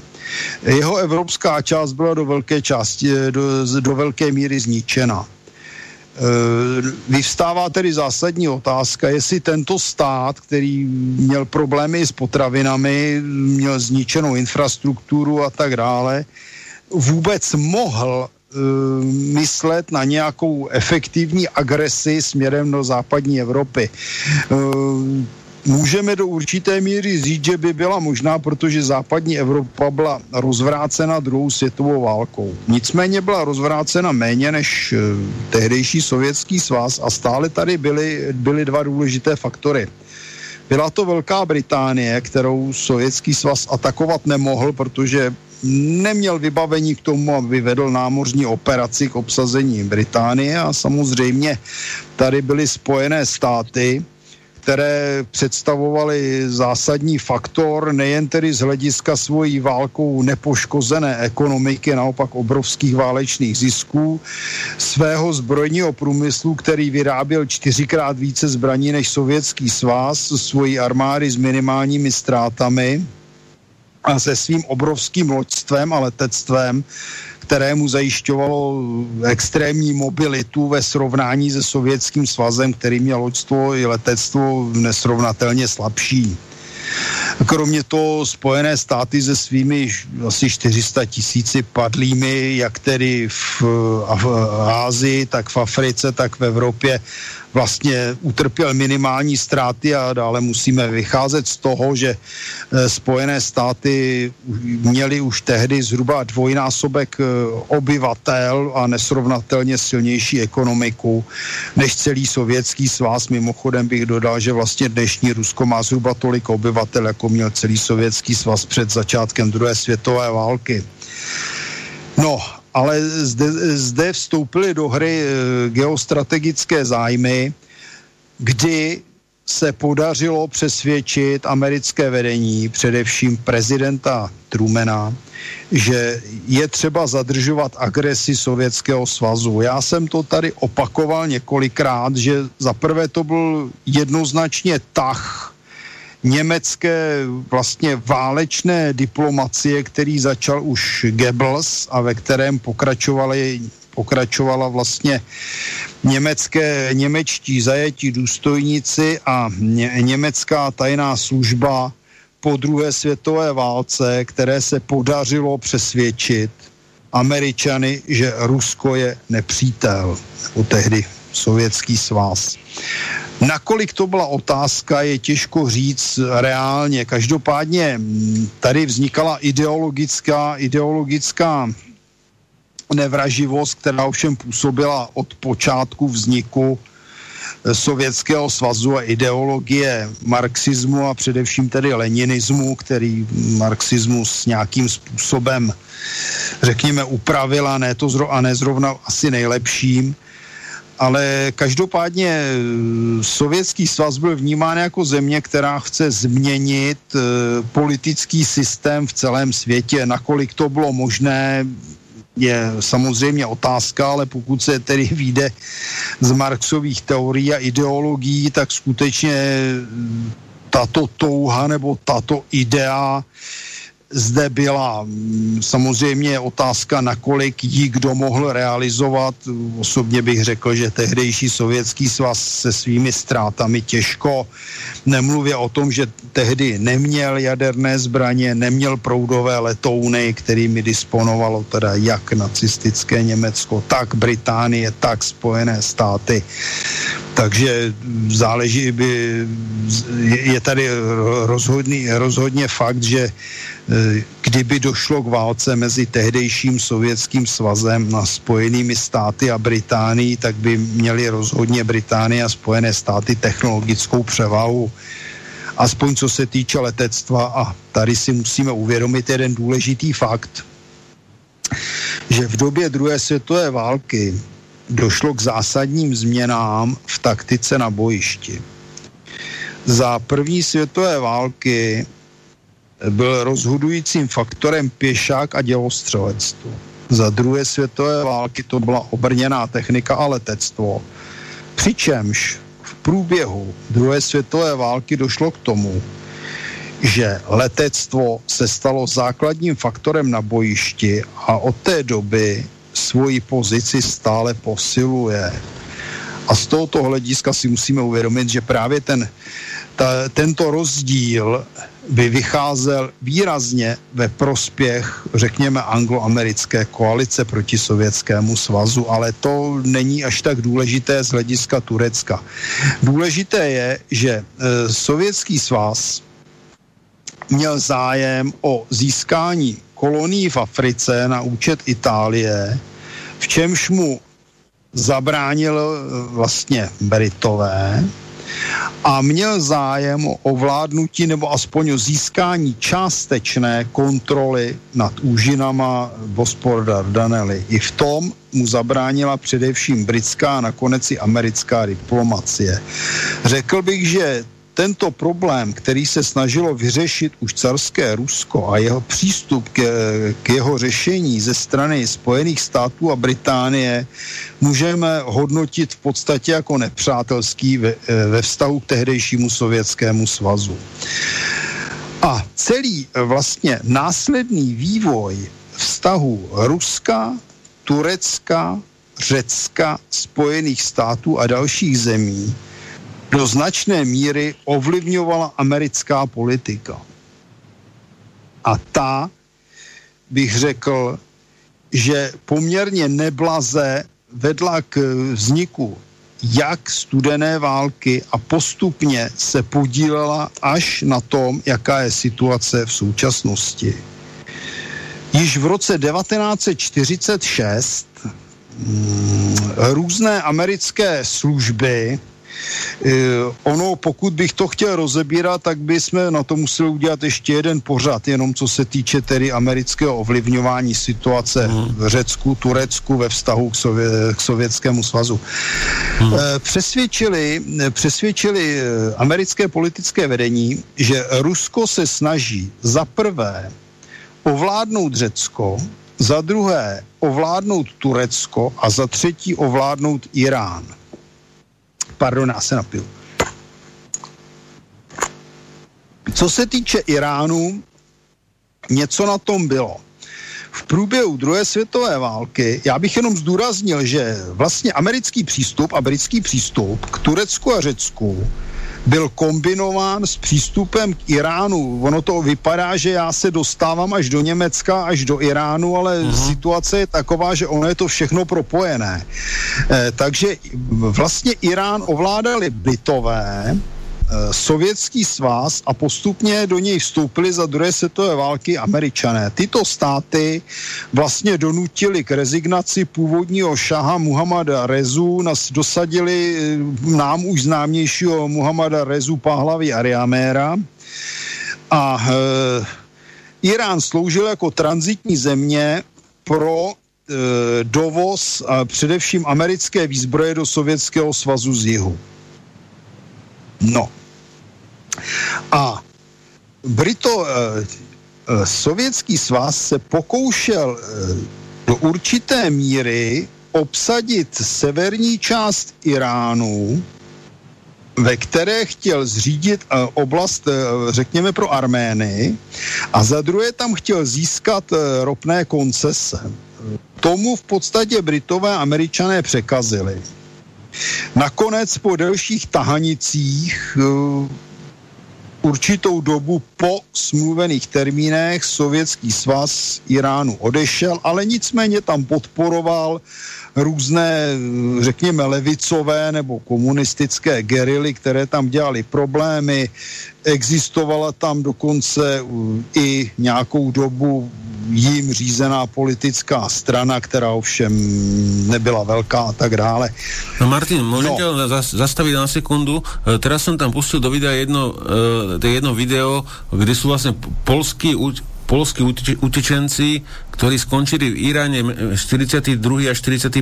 Vedel by si k tomu niečo bližšie, že o čo tam išlo? Já se domnívám, že to nebyli utečenci, že to byla Andersova armáda, nebo Andersova armáda, takhle on to byl. no, normálne, to, sú, to, to, to, to sú fotky normálne aj ženy s deťmi a podobne a píšu tam, ano, že, přesně že, tak, že, že, že, přesně že, tak. Hm? Uh-huh. Tady totiž eh, po eh, porážce Polska Německem a obsazení zároveň tedy jeho východní poloviny sovětským svazem došlo k tomu, že, byla, že na, Sovět, na Sověty ovládaném území zůstalo poměrně velký počet polských vojáků, ale i jejich rodinných příslušníků, kteří prchali před Němci. A tam došlo k určitému rozdělení. Část z nich byla zlikvidována v Katyni, te, tam se mluví, to, konkrétně v té Katyni se jednalo především o vojáky, policisty, reprezentanty inteligence a podobně. E, byla zlikvidováno v Katyni a na několika dalších místech, jako o tom do dneška teda jsou spory, byly kolem toho různé podvody a toto nehodlám řešit. Jo. Ale větší hmm. část polských vojáků se soustředila pod vedením generála Anderse a ten nakonec eh, prosadil s pomocí Británie, že eh, já nevím, byly to snad dvě divize, včetně rodinných příslušníků, byly nakonec přesunuty ze Sovětského svazu právě do Iránu. A odtamtud teda vlastně Poláci přešli na Blízký a Střední východ, kde bojovali Poté byli nasazeni rovněž tedy, když skončili boje na Blízkém a Středním východě, tak byli nasazeni v Itálii, proslavili se tam v bitvě o Monte Cassino, další byli ještě přesouváni potom do Anglie a odtamtud postupovali vlastně v rámci britský, britských sborů. Další část polských vojáků se dostala vlastně pod sovětské vedení, byla vytvořena polská armáda, Eh, která byla tedy ovšem řízená především sovětskými důstojníky a ta došla v rámci Rudé armády až do Berlína. Ale ti, co došli do Iránu, to byla skutečně Andersova armáda, která bojovala na západě. Postupně tato armáda na západě zůstala i po válce a většina těchto lidí nakonec odešla do Spojených států a do Kanady. Mm-hmm. Takže to, to, to je, co se, to, co se týče Poláků, Poláků v Iránu. No a já bych se tedy vrátil vlastně k problematice Řecka, Turecka, Iránu. Prostě mm, Britská americká politika tyto země spojila jako země ohrožené e, s sovětskou expanzí. Jak jsem již uvedl, tedy Sověti byli nakonec e, nějakými mírovými dohodami a podobně e, z Iránu vytlačeni, skončila tam komunistická strana, tam byla nakonec zakázána. A Řešil se tedy problém Řecka a Turecka, který opět tedy eh, britská americká politika vnímala jednotně. Já jsem toho názoru, že ho vnímali poměrně přehnaně. Oni tvrdili, že třeba pokud by sovětský svaz obsadil Řecko, tak by byly ohrožené vlastně zájmy Británie z hlediska Suezského průplavu. Když se podíváme na mapu, tak je to poměrně ohrožené. Nicméně, je tady několik dalších faktů. E- Řecko bylo okupované vojsky osy po poměrně tvrdé válce. Řecko těžce doplatila na tuto okupaci. Dodnes nebyly zaplaceny reparace ze strany Německa. Ku podivu byly zaplaceny Řecku reparace ze strany Itálie, jak jsem se dočetl. Nicméně asi to nebylo zdaleka tolik, kolik by bylo třeba. Každopádně Řecko bylo silně rozvrácenou zemí a vedení řeckého odboje, patrně minimálně výrazná část byla pod eh, vlivem levice, která byla podporovaná eh, z oblasti Jugoslávie a Bulharska, zvláště koncem války. A najednou vznikla situace, že řecký odboj, který byl, jak tedy můžeme říct, levicový, tak pravicový, se dostal do konfliktu. Jaký byl důvod? Eh, především Británie prosadila návrat řeckého krále myslím, že Konstantina, doufám, že se nemýlim, eh, prosadila návrat řeckého krále, jenomže proti králi byla vlastně jak levice, tak pravice. Eh, král měl poměrně složité postavení. Nicméně došlo k situaci, kdy Británie byla rozhodně proti tomu, aby se zapojila levice, která teda je, byla označována jako komunistická. Je otázka zase, jestli to byli všichni a samí komunisti, protože, jak známo, propaganda našich přátel označuje jako za komunistu každého, kdo není vyloženě, vyloženě upříčený antikomunista.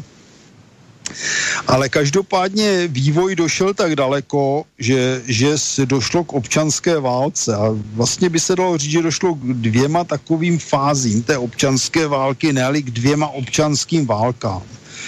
E, na jedné straně tedy byly e, Britové a řekněme formace, které byly, můžeme říct, královské a na druhé straně byly ty formace levicové. E, problém byl v tom, že na straně těch e, královských formací byla řada kolaborantů, kteří za války spolupracovali s e, německými a italskými okupanty. Je zvláštní, že vlastně tito kolaboranti ovládají Řecko dodnes a ještě zajímavější je, že vlastně těch asi sedm hlavních rodin, které údajně ovládají Řecko, byli kolaboranti už v době turecké okupace. Takže tam je to skutečný problém, který není zrovna nej, nejmladšího data a dlouhodobě se táhne. Říká se, těžko to asi nějak detailně doložit a uvést detailní rodiny, ale říká se, že i v dnešní době vlastně ta Ciprasova vláda, která vlastně zradila Řecko a udělala z něj německou kolonii, doslova, že i ten Cypras není nic jiného než jeden z členů těch kolaborantských rodin. Ale říkám, je to informace, která není úplně doložená. Neznám, neznám historii Cyprasovy rodiny. Každopádně eh, vznikl problém občanské války, která byla vedena s podporou Bulharska a Jugoslávie, i když nebyla příliš velká, ale nikoli s podporou Sovětského svazu, to je třeba zdůraznit, e, protože v rámci konference v Teheránu a na Jaltě došlo k určitým, určitému rozdělení e, sfér vlivu v Evropě a Eh, Churchill si tehdy prosadil, že Řecko zůstane na 100% pod kontrolou Británie A Stalin e, s tím souhlasil a on to také poměrně dlouho dodržoval. Takže Stalin po řeckým levicovým povstalcům nepomohl, získávali podporu od Bulharska Jugoslávie. A zde můžeme připomenout vlastně dnes už neznámý projekt vlastně Balkánské federace, kterou se snažil vytvořit eh, jugoslávský prezident Tito jako federaci Bulharska, Jugoslávie a chtěl do ní začlenit i Řecko. Fakt je...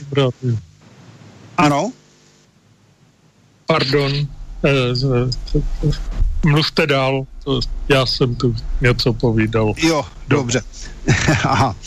Takže, takže tady byl tlak na vytvoření té Balkánské federace ze strany Tita, který ovšem nebyl nijak zvlášť podporován Stalinem, který, který se na takovýto růst Titovy moci díval žárlivě. E, nicméně e, zhruba 20 tisíc levicových bojovníků dokázal ovládnout severní Řecko a hrozilo dokonce o odtržení. Oni vyhlásili vlastně to jako už samostatný stát a hrozilo odtržení a přičlenění tedy k Jugoslávii, případně Bulharsku jako součást té plánované e, Balkánské federace.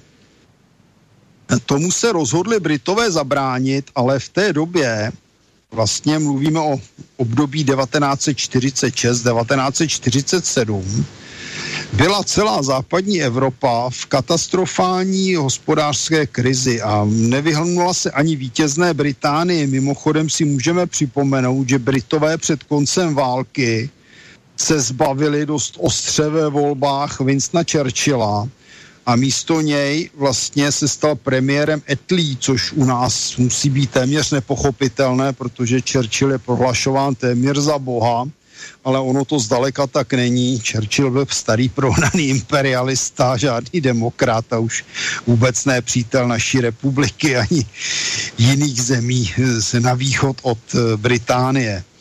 No, každopádně, mm, každopádně Britové se Churchilla zbavili a Etlího vláda zjistila, že Británie je na hranici eh, hospodářského krachu, protože válka ji těžce vyčerpala, eh, ztratila do značné míry velmocenské pozice, které, které získaly Spojené státy. No. A Británie tudíž, ne, že by to nebyla technicky schopná, ale britské vedení a hlavně britský ministr financí prohlásili, že, prohlásil, že Británie není schopna finančně zvládnout občanskou válku v Řecku. A to byl přesně krok, který vedl k tomu, že Británie požádala o finanční pomoc Spojené státy. E, finanční pomoc se nakonec změnila v téměř jednoznačnou vojenskou pomoc a e, občanská válka v Řecku dopadla tak, že nakonec e, byla vytvořena řecká armáda, která měla asi 168 tisíc vojáků, plus asi 20 tisíc vojáků nějakých milicí plus policie, no zhruba můžeme říct, že tam byl e, poměr sil asi 10 ku jedné. Takže nakonec ty levicové síly válku prohrály. Základem to, tohoto vítězství řeckého královského režimu se nakonec stala právě americká pomoc, která byla oficiálně hospodářská, ale potom, když došlo k vyhodnocování, tak se zjistilo, že z 80% se stala vojenská pomoc, bylo to provedeno na základě na základě vlastně smluv, eh, které umožňovaly americkým poradcům prakticky plnou kontrolu eh, řeckého hospodářského života eh, pod prapory svobody a demokracie a obrany proti nesvobodě. No, ve skutečnosti se v podstatě Řecko stalo americkou kolonií, když se teda nestalo kolonií sovětskou, protože Stalin o, o to ani neměl v podstatě zájem. Ta, takže výsledek byl, eh, byl, byly rozsáhlé půjčky, vyzbrojení řecké armády, stavby kasáren, dálnic a podobně. Eh, nakonec se do toho zapojil i Marshallův plán a když se nakonec vyhodnotil Marshallův plán, tak američtí politici zjistili, že, armá, že Marshallův plán v Řecku naprosto stroskotal, mimo jiné proto, že se změnil ve vojenskou pomoc. Jak říkám, to potom tady mám nějaké konkrétní citáty, které bych mohl přečíst, teď bych to prostě projel až do zhruba současnosti. no. A podobná situace jako v Řecku byla v Turecku. Tam opět se objevila otázka zadržování komunismu.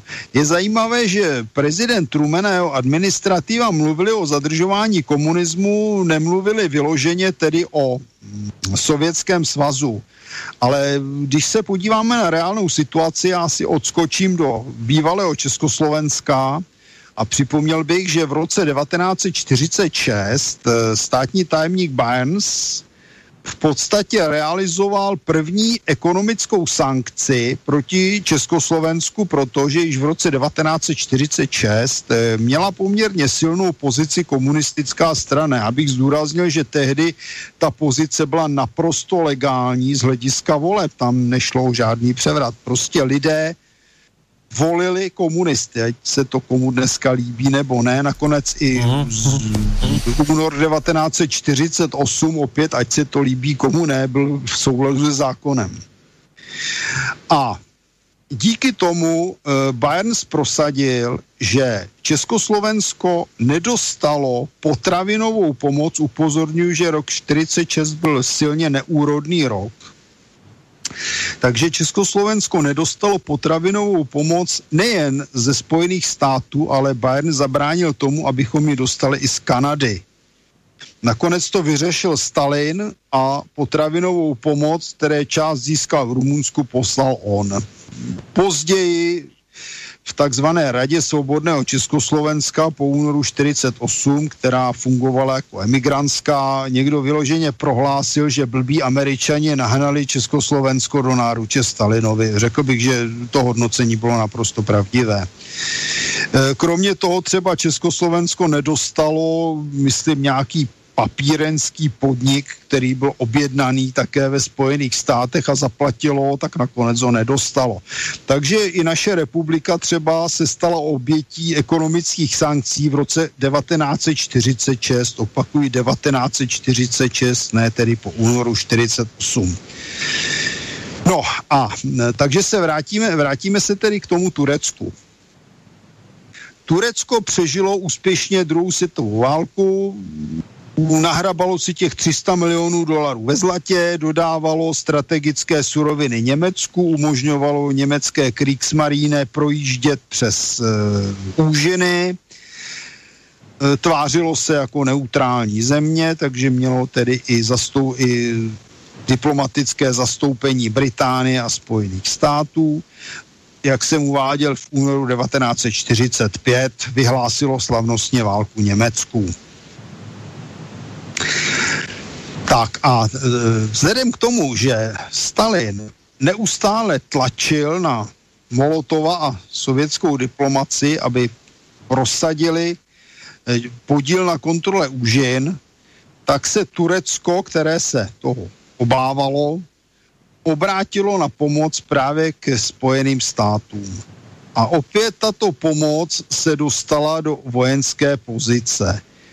Eh, byly schváleny v období 1946 a 1947 rozsáhlé hospodářské půjčky, z nich zhruba dvě třetiny dostalo Řecko, které, kde nakonec to vedlo k posílení královské a kolaborantské moci v občanské válce a třetinu dostalo Turecko. Eh, zatímco aspoň nějaký podíl eh, těch půjček směřoval v Řecku na infrastrukturu a něco málo i do průmyslu a zemědělství. V Turecku se nakonec jednalo přes pláštík hospodářské pomoci o téměř výhradně vojenskou pomoc.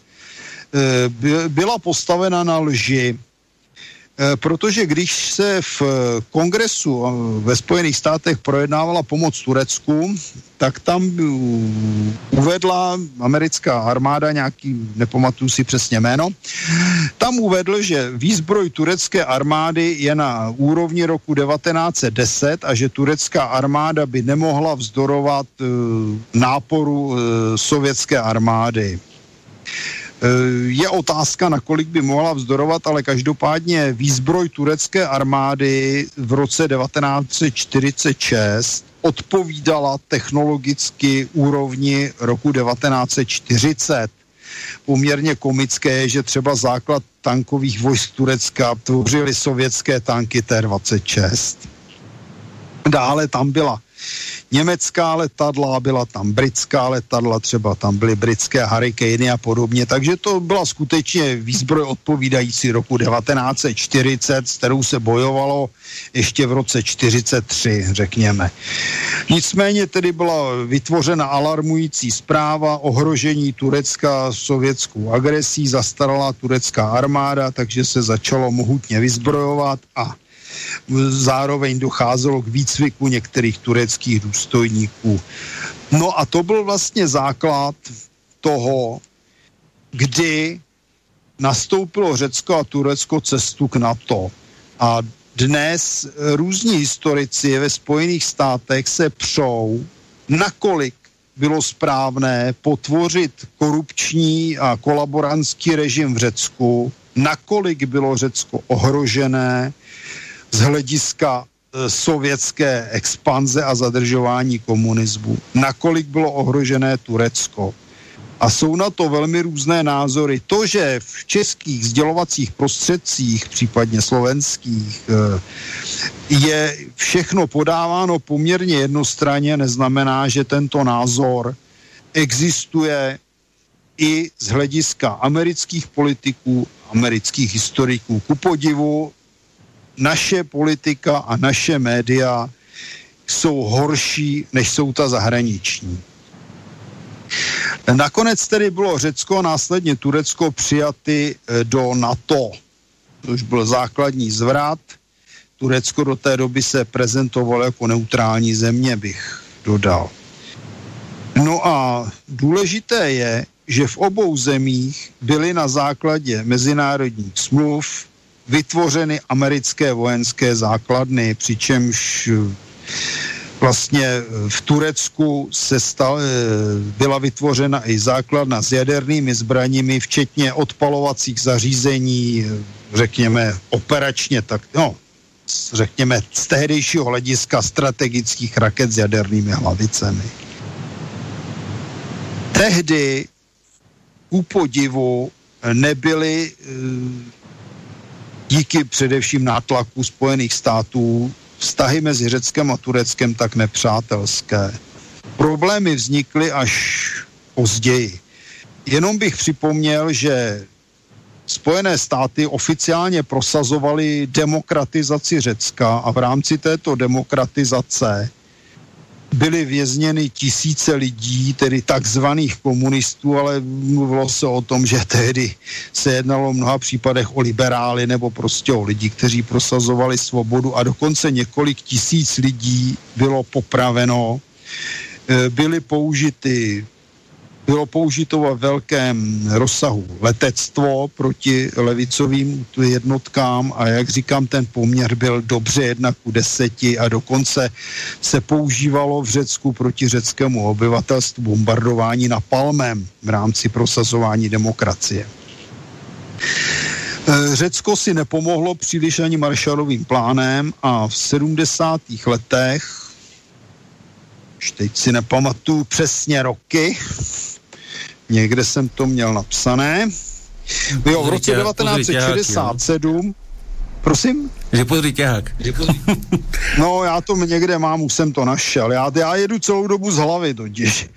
A v roce 1967 došlo k, s, k politickému převratu a vlády se chopila vojenská chunta složená ze tří plukovníků a to si přečtu, protože ty si nepamatuju. Papadopulose, Stylianose a Makaverose.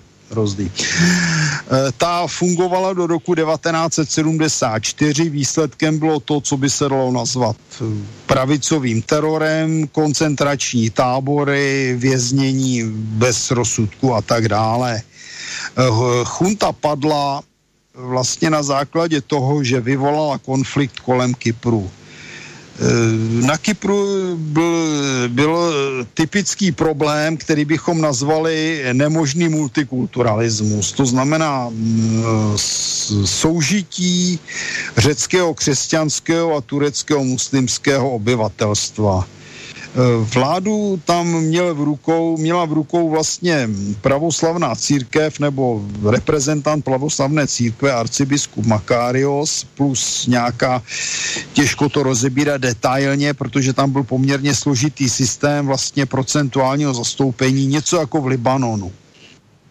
A Výsledkem bylo, že řecká vojenská chunta měla ten úžasný nápad, že Kypr eh, začlení přímo do Řecka. Ono tam bylo takzvané hnutí Enosis, eh, které vedlo, řekněme, propagandu pro začlenění Kypru, který byl teda veden jako nezávislý samostatný stát, na kterém byla navíc tedy britská základna, ta je tam dnes, do Řecka. Jenomže to se nelíbilo Turecku, a nakonec celá záležitost skončila tím, že se vylodila na Kypru turecká armáda, značnou část Kypru obsadila, poté tedy musela částečně vycouvat.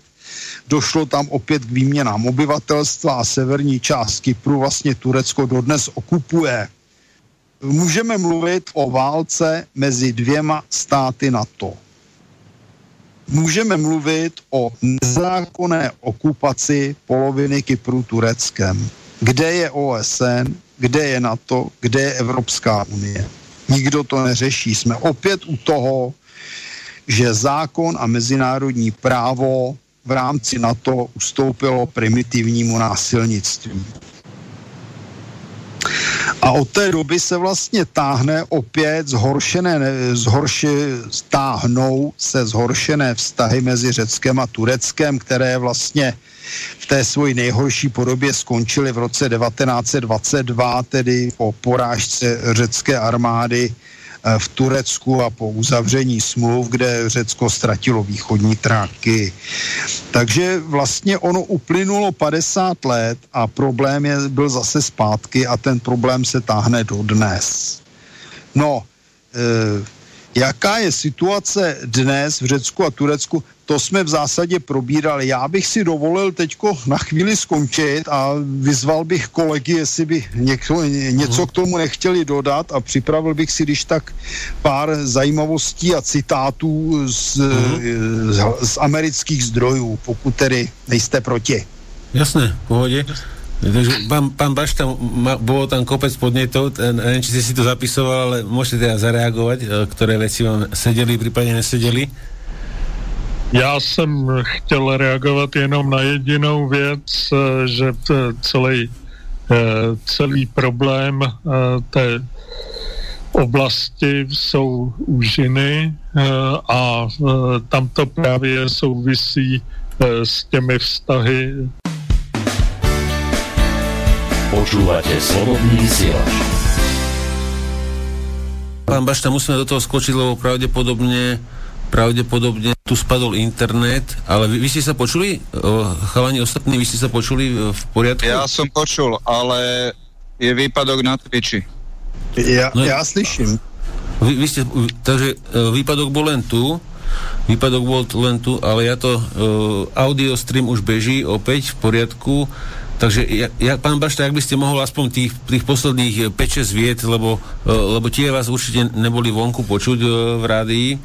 A to je, já jsem jenom k tomu konci říkal, když to schrnu, že Rusko si vymínilo svoji cenu za to, že bude na straně dohody, to znamená Francie a Velké Británie mm-hmm. se účastnit první světové války proti uh, Německu a Rakousku-Uhersku, uh, tak za to chtělo uh, po vítězství úžiny. Bospor a Dardanely. A Britové nakonec podporovali spouru nebo únorovou revoluci proti carovi a když válka skončila, tak přestože Rusko, ať již carské nebo potom sovětské, vlastně skoro až dokonce bojovalo na straně dohody, tak nebylo zařazeno mezi vítězné mocnosti, ale mezi vlastně mezi ty, kdož válku prohráli. Jasné. Takže uh-huh. jenom proto, aby e, jako e, nezískalo, nezískalo e, ty úžiny. Hmm, jasné. Dobre, takže Martin, môžeš keď tak spomenúť teda tie detaily, ktoré si chcel ešte? Jo, tak jdeme na to. Slyšíte mě? Ano, počujem, jasné. Výborně, takže abych tady vzal pár věcí, upozorňuji, že se jedná vyloženě o názory a vyjádření e, teorie amerických e, kongresmenů, senátorů a historiků, protože některým se bude zdát, že tady čtu sovětskou, případně ruskou propagandu. E, tak. Za prvé se můžeme podívat na e, různé přístupy e, americké politiky. E, ty se dělí na několik směrů hodnocení americké politiky, abych byl přesný. Takzvaní ortodoxní tradicionalisté se opírají o tvrzení, že poválečný mír narušil svoji expanzionistickou politikou Sovětský svaz. Studenou válku chápu jako ideologický střed mezi principy totalitního komunismu a demokracií a svobodou. Dále je zde druhá skupina,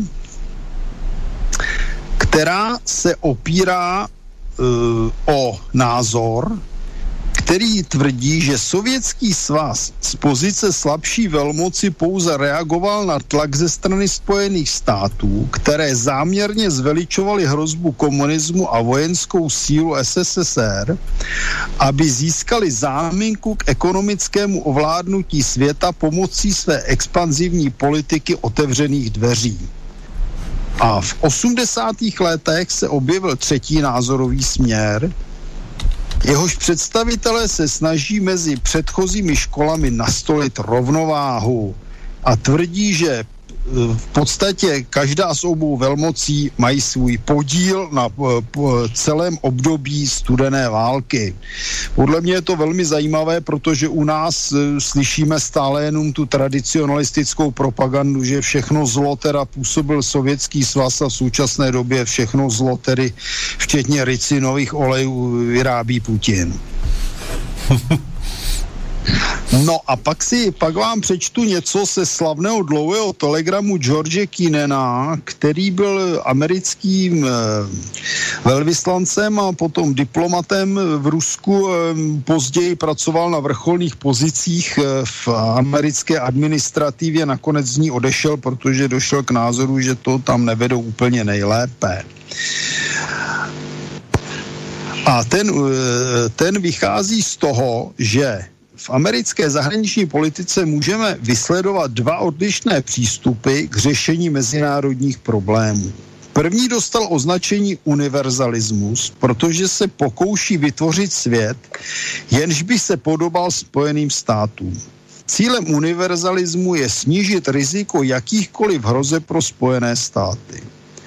Druhý směr je partikularismus, který za důležité považuje to, aby svět Spojené státy neohrožoval a přitom pro něj není důležité, zda se jim podobá a či se od nich odlišuje. Eh, George Kinen doporučoval, aby se Spojené státy zaměřily na zadržování Sovětského svazu v oblastech, které se za žádnou cenu nesměly dostat do rukou nepřítele, tedy Sovětského svazu, protože byly klíčové pro bezpečnost USA. V roce 47 mezi tyto regiony zařadil Kanadu, Grónsko, Island, Skandinávii, Britské ostrovy, západní Evropu, Pyrenejský poloostrov, Maroko, horní část západního pobřeží Afriky, státy Středomoří, Blízkého východu, Irán a zmínil rovněž Japonsko a Filipíny. Takže když se na to podíváme, tak vlastně eh, celý svět byl důležitý z hlediska amerických zájmů, do kterého tedy nikdo ostatní nesměl šprtat a strkat prsty. Keenan se domníval, že příklon Spojených států k univerzalismu způsobí, že se ze studené války stane konflikt dvou doktrín, který by američané vnímali jako menichejský boj dobra se zlem. Já vidím, že prostě Keenan viděl více než půl století dopředu, protože přesně toto byla jak studená válka, tak to dnes vidíme znova v tom samém, kdy američané se tváří, že oni jsou ti bojovníci dobra s tím ruským zlem. Bohužel je to vyloženě konfrontační politika, z čehož jde děs. Dále uvedl, že univerzalistická podoba strategie zadržování komunismu by vedla k tomu, že ze Spojených států by se stal světový policista zasahující v jakékoliv části Prahy, kde dojde, teda Prahy, co to kecám, světa, kde dojde k eh, rozmachu komunismu. Dneska už komunismus pomalu nemáme, američané stále zasahují všude, jak diví, jenom proto, aby prosadili svoje zájmy. Ale to úplně nejlepší, to úplně nejlepší uvádí Kínen e, o něco později. Já se to pokusím někde najít, ten, ten, ty jeho citáty. A ty jsou naprosto úžasné. Kde uvádí, opět cituji Kínena, Sovětský svaz se okamžitě pokusí vyplnit v daných oblastech, to znamená, kde by teda ustoupily Spojené státy, vzniklé mocenské vákuum. A ve své čtvrté části jeho slavnou dlouhou telegramu uvádí, že sovětská politika na mezinárodním poli, která byla realizována především pomocí komunistických stran, ostatních zemích a organizací, jako jsou odbory Ruská ortodoxní církev, panslovanská hnutí, ženská združení či kulturní skupiny. Jejich cílem se stalo narušování politické stability významných západních zemí a vyvolávání sociálních konfliktů uvnitř jednotlivých států. A teď dobře poslouchejte. Píše, jako zdůrazňuje Kinen. Chudí budou postaveni proti bohatým, černí proti bílým, mladí proti starým, přistěhovalci proti místním. Popsal sovětské praktiky americký diplomat. Myslím, že můžu citáty ukončit, protože dnes přesně tuto politiku vidíme ze Spojených států od různých reprezentantů nadnárodních korporací, euromarxistů a sorošovců. Tak, tak, presne. No.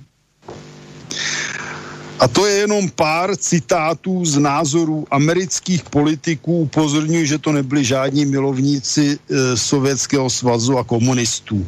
No a teď, bych, teď můžeme rozproudit diskuzi na téma současné Turecko, jak já tvrdím, nový islámský stát, Erdogan, vztahy k Řecku, plyn, strategické zájmy Ruska, Turecka, Řecka, Spojených států Evropské unie. Hmm? Takže aby si si Martin odpočinul, tak eh, pán Bašta by mohol teda nadhodiť uh, svoju verziu eh, týchto rôznych záujmov v stredozemnom mori a čo sa podľa jeho, teda podľa jeho názoru, čo sa, čo sa vlastne deje. A potom by mohli na to reagovať. Já jsem nedávno psal komentář, který se Eh, týkal nového eh, chalífa eh, z islámského státu, který na rozdíl od těch předchozích, kteří byli arabové, tak je Turkmen. A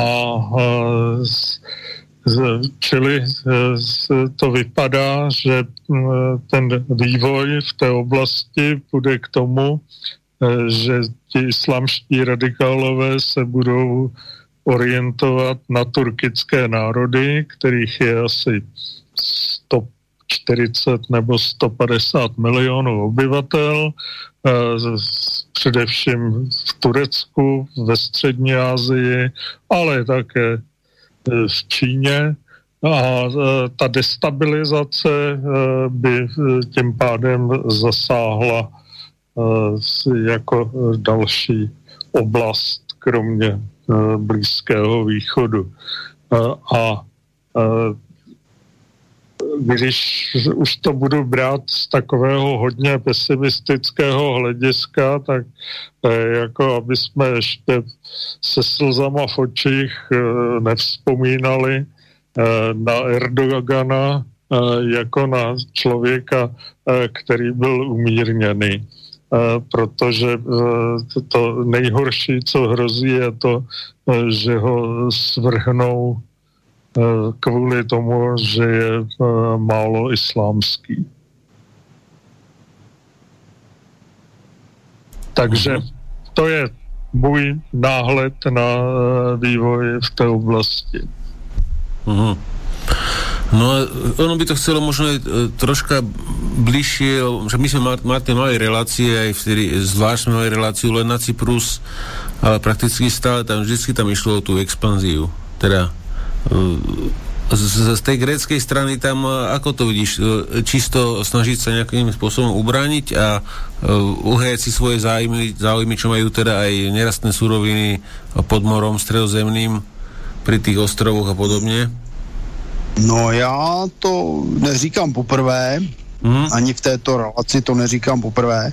Jasne. Ale podle mého názoru problém nejsou vztahy Řecka a Turecka. To je, mm, tam je to samozřejmě historicky podložené, je to normální tahanice o surovinové zdroje, protože ani Řecko, ani Turecko nemá vlastně energetické zdroje vlastní, nebo nemělo do relativně nedávné doby. Problém je v tom, že Turecko je dlouhodobě podporováno Německem. To znamená, že největší problém bezpečnostním hospodářství v Evropě je Německo. To začalo skutečně v době tedy těch spravodajců v Pulachu, Gélena, německých oficírů, kteří dotáhli Spojené státy do studené války Německa, které si natahalo jako levné pracovní síly na své území Turky, vytvořilo vlastně tureckou enklávu a dnes není ochotno nic udělat proti Turecku, ať porušuje mezinárodní závazky, ať porušuje mezinárodní vztahy, nic.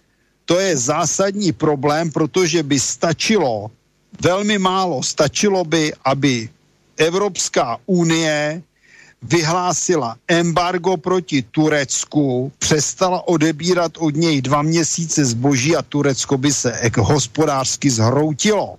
Jenomže to je problém Německa, které není ochotno proti Turecku zasáhnout a v podstatě Německo se stává podporou islámských, islámské expanze do Evropy.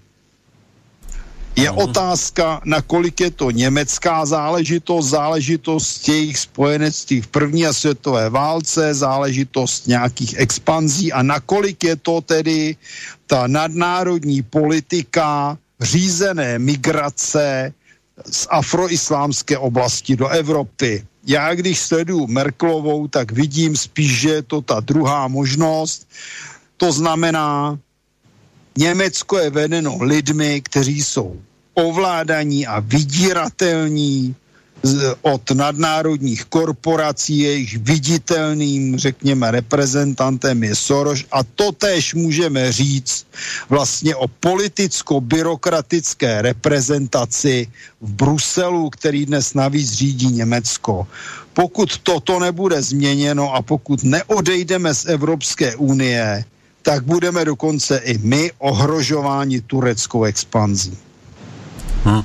Lebo bavili sme sa o tom, myslím, že už aj pred rokom uh, na to dôkazy, Nemci si to sami priznávajú, že oni priamo posielali peniaze peniaze do Idlibu, do Sýrie a nie, pre niekoho, ani ne, asi nevedeli pre koho, proste len akože podpora uh, umierneným povstalcom a pritom tý, tam išli obrovské sumy v eurách.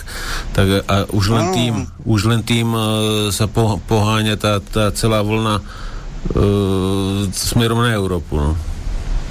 Samozřejmě, to... to je jedna věc a druhá věc je to, že nakonec, když si připomeneme ty slavné chemické zločiny a útoky Sad, uh, Asadova a syrského režimu, no tak se nakonec zjistilo, že část těch chemických svinstev byla dodána z Německa.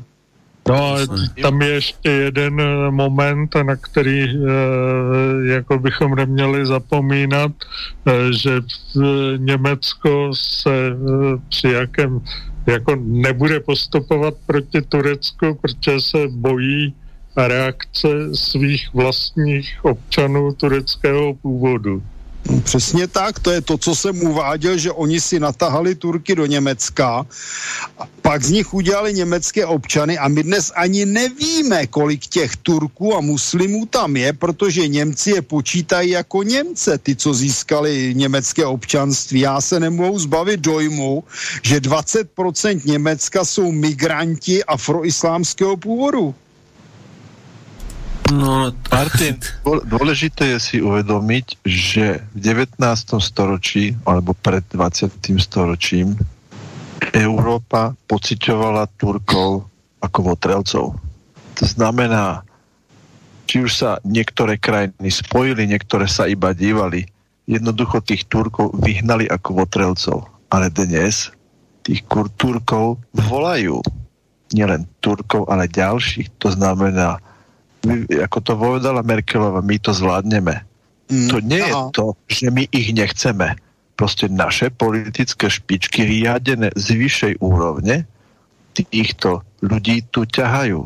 Namiesto toho, keď už teda majú taký obrovský deficit pracovnej sily, tak si kľudne mohli ťahať Ukrajincov, s ktorými by nebol problém. Od nás ľudí, ale my im vadíme. Sme príliš vzdelaní. Oni potrebujú v rámci keď pozrime sa na to z tej najvyššej úrovne, zmyslom pokračovania v ovládnutí tohto sveta ďalej je zmysel zmiešať IQ 40 alebo 60 s nejakým 110, aby vznikla jaká taká pracovná sila, ale ktorá nebude premýšľať, prečo to tak je. Pozrime si anglosacký systém e, kolonizácie Američania si tam navlačili Černochov, pretože sa im nechcelo pracovať. Jednoducho potrebovali na tú najjednoduchšiu prácu otrokov, moderných otrokov. Nehovoríme o antíke. Turci, alebo e, Nemci si naťahali Turkov pre tú najjednoduchšiu, najblbšiu prácu. A teraz každá palica má dva konce.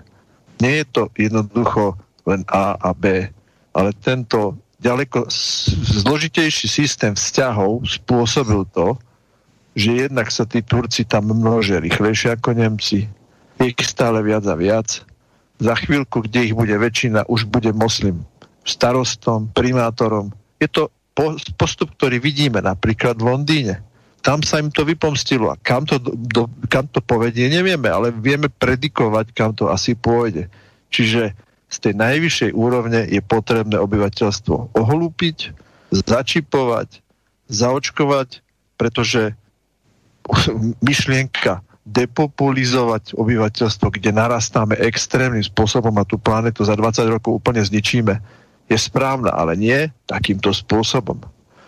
A keď tak. k tomu už len doplním súčasný stav, to ruškovanie. Pozrite sa na tú pandémiu biblických rozmerov. V nemocnici jeden človek, na ventilátore nikto, ale to nebudú hovoriť. Boli chlapci, čo išli pozrieť tie zberné miesta, kde sa robia výtery, no tisíce a tisíce výterov denne sa robia. Prišlo tam 20 ľudí za pol dňa.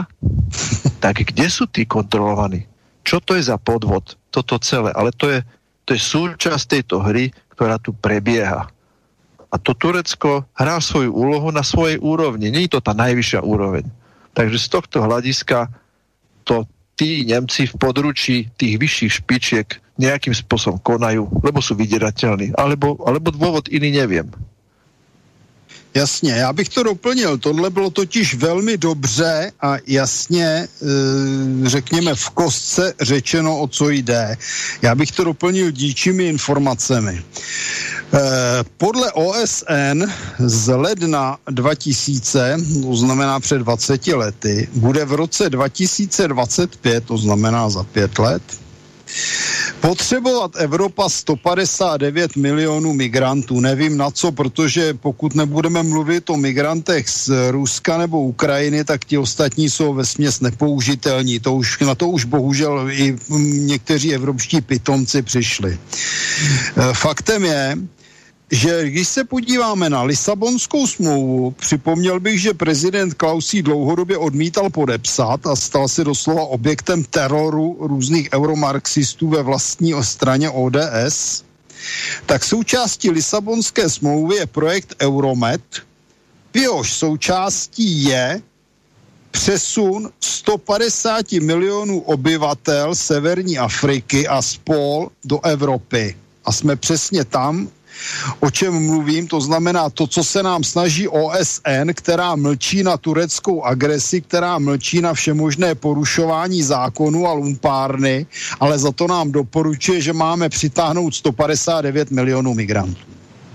No, můžeme začít samozřejmě u Kalergiho, zopakujeme si jeho názory, víme, kdo byl Kalergy, byl to míšenec, eh, nějaký německo-japonský, tuším, eh, který, eh, který prohlásil, že člověk budoucnosti bude míšenec. Současné rasy a třídy postupně zaniknou v důsledku zániku prostoru, času a předsudků a euroasijsko-negroidní rasa budoucnosti, která se bude podobat starým egyptianům, nahradí rozmanitost národů a jednotlivců. Já bych připomněl, že dnešní euromarxisti z Bruselu mají s prominutím plnou hubu rozmanitosti a tady vidíme, jak to s tou rozmanitostí myslí do opravdy.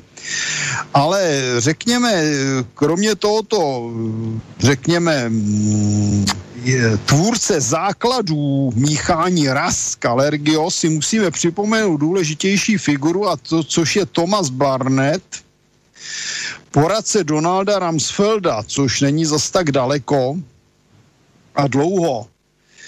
Podle něj by mělo, eh, by mělo být přesunuto každý rok do Evropy 1,5 milionu migrantů s cílem vytvoření hnědé rasy z IQ 90. Nemusíme na IQ 40, to je opice, mají možná vyšší, tedy mezi námi. To já jsem povedal v rámci měšania. Já vím, já vím.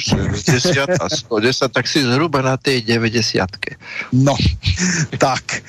A Barnett prohlásil, že konečným cílem globalizace je homogenizace všech států na země kouli. Toho musí být dosaženo míšením ras s cílem vzniku světle hnědé rasy v Evropě. Proto musí Evropa přijmout ročně 1,5 milionu přistěhovalců z třetího světa. Výsledkem bude vznik populace s průměrným IQ 90, tedy lidí, kteří budou příliš hloupí na to, aby chápali, ale dost inteligentní, aby pracovali. Takže myslím, že k tomu není co dodat. A tady máme to, co ty si řekl v kostce, tak já jsem to doplnil několika citáty. A vidíme, co na nás tady chystají a jedním z prostředků tohoto zločinu a likvidace evropské bílé rasy je právě Turecko jako nový islámský stát. Proč? Protože ideologie islámu dělá z člověka blbce a otroka. Islám, jak známo, odmítá řadu vědeckých poznatků. Podle ortodoxních muslimů je země kulatá, eh, pardon, země je placatá a eh, odchylky od víry jsou tvrdě trestány. Takže tím pádem, pokud by se podařilo islamizovat obyvatelstvo v Evropě, tak by odpadla demokracie, odpadly by volby a všichni by pěkně chodili do mešity a mezi tím by tvrdě pracovali. Takže můžeme mluvit o kombinaci rasismu proti běložského. Můžeme si připomenout, že nedávno eh, Evro, Evropská unie, reprezentovaná většinou i našimi reprezentanty, které si tam platíme, odhlasovala proti běložskou rasistickou deklaraci opírající se o tu komediální lumpárnu zvanou eh, Black Lives Matters. A Zároveň tedy e, se, se, se jedná o změnu genetického fondu obyvatel Evropy, kteří, jak bylo správně před chvílí řečeno, jsou už natolik inteligentní a natolik demokratičtí, že kladou odpor tomu, aby byli zotročováni. Tečka. No, ak, ak môžem k tomu niečo povedať, tak ako som počúval toho profesora Krčmeryho, ktorého som už dneska spomínal, máme ho lekára, ktorý pôsobil v treťom svete a stretával sa aj s utečencami, tak tam hovoril, že uh, keď niesol alebo navštívil uh, utečenecké tábory, myslím, že na Lesbose, tak uh, hovoril, že tí migranti, ktorí sú tam, tak väčšina z nich je sú vzdelaní, že väčšina z nich vie nejaký iný jazyk. A tak, takže ja mám pocit z toho skôr ten, že vlastne títo migranti, keď sem prídu, tak nám to IQ nie, že znižia, ale mali by nám ho zvýšiť podľa tohto. A potom ešte hovoril, že tí, čo sú v Nemecku, tak asi 80% alebo hen také vysoké percento nejaké povedal, že sa podarilo Nemcom ich zapojiť do pracovného procesu ha. a že produkujú HDP, že my vám, alebo povedal to tak, že, že my ako Európania vám poskytneme, poskytneme lepší život a vy nám za, za to e, poskytnete teda vlastne zvyšovanie HDP. Ano, a to z HDP je zvyšováno tím, že migranti dostávají zadarmo peníze od německého státu a za ně si nakupují a tudíž vytvářejí HDP zdaněním těchto nákupů. Čiže. To je No jistě, to je celé obrovský podvod. Mě známý popisoval, jak jsou z migranti zaměstnáni. Oni zvládnou maximálně ty nejjednodušší. Takhle nejsou všichni idioti, abychom tedy mm, zase nepomlouvali. Ale většina z nich, protože neumí německy a nemá ani zájem se učit německy, tak není schopná vykonávat eh, jakoukoliv složitější práci, než někde zametat, uklízet a podobně, to v lepším případě. To je první věc. Druhá věc, německá e, sociální pomoc je mnohdy distribuována pomocí církví, to znamená především islámských církví a mešit, což navíc ten německý stát dále bourá. Co se týče vzdělanosti těch migrantů, no já věřím, že oni mluví nějakými africkými nářečími, ale to jim nijak nepomůže. Eh, pan doktor prostě lže a kecá, když to řeknu na rovinu, protože většina těch migrantů zná svůj jazyk a možná znají nějaké výrazy z angličtiny, které viděli někde v televizi. Ale tím to končí. Tvrzení, že 80% jich zapojili do výrobních procesů, ano, ale jsou to přesně ty eh, pomocné práce, je otázka, jak dlouho je budou vykonávat a ty pomocné práce vykonávají jenom díky tomu, že německý stát přispívá jejich zaměstnavatelům na to, aby je zaměstnávali. Mě popisoval jeden známý, že byl na nějakém pivním festu v Německu a tam tedy byl stánek, kde točili to pivo a tam tedy byl ten majitel toho stánku a měl tam v ruce k ruce nějakého Černocha a popisoval, že to byla naprostá katastrofa, protože Černoch neuměl německy, byl nešikovný, takže tam spíš tu práci brzdil, no ale majitel ho zaměstnával proto, že německý stát mu z platu, jako z daní německých občanů platil za to, že toho Černocha zaměstnává. To, to, je takže to je ako, celý podvod. To je ako koronavírus. Nemocnica, hm. ktorá označila, že ten človek zomrel spolu dôsledkami na koronavírus dostala príplatok. A to je systém, ako korumpovať nemocnice. Ktoré potom proste označovali, no keďže žijeme z peňazí, tak jednoducho to použili a mali sme strašné spúšty úmrtí na koronavírus, pričom v skutočnosti zomreli na infarkt a na niečo iné, ale mali indikovaný aj koronavírus. A takto to celé funguje. Ano, přesně tak. Pozrime si napríklad, e, odbočím na takú zaujímavosť, na ktorú som narazil, a to je Monsanto. Neviem z akého dôvodu Monsanto kúpil Bayer. Jako donútili Bayer kúpiť americké Monsanto a teraz ten Bayer, vlastne to Monsanto, vypláca obrovské sumy za škody na zdraví ľudí, ktorí konzumovali jedlo od, e, ktoré bolo chemizované alebo os, osivo, ktoré bolo použité od firmy Monsanto, pričom v Amerike s tým veľký prúser. Platili cashom, respektíve prevodom a zobrali si na to pôžičku od amerických bank. Čiže keď pozrieme na celý ten systém, jak sa to celé um, upieklo, to je neuveriteľné.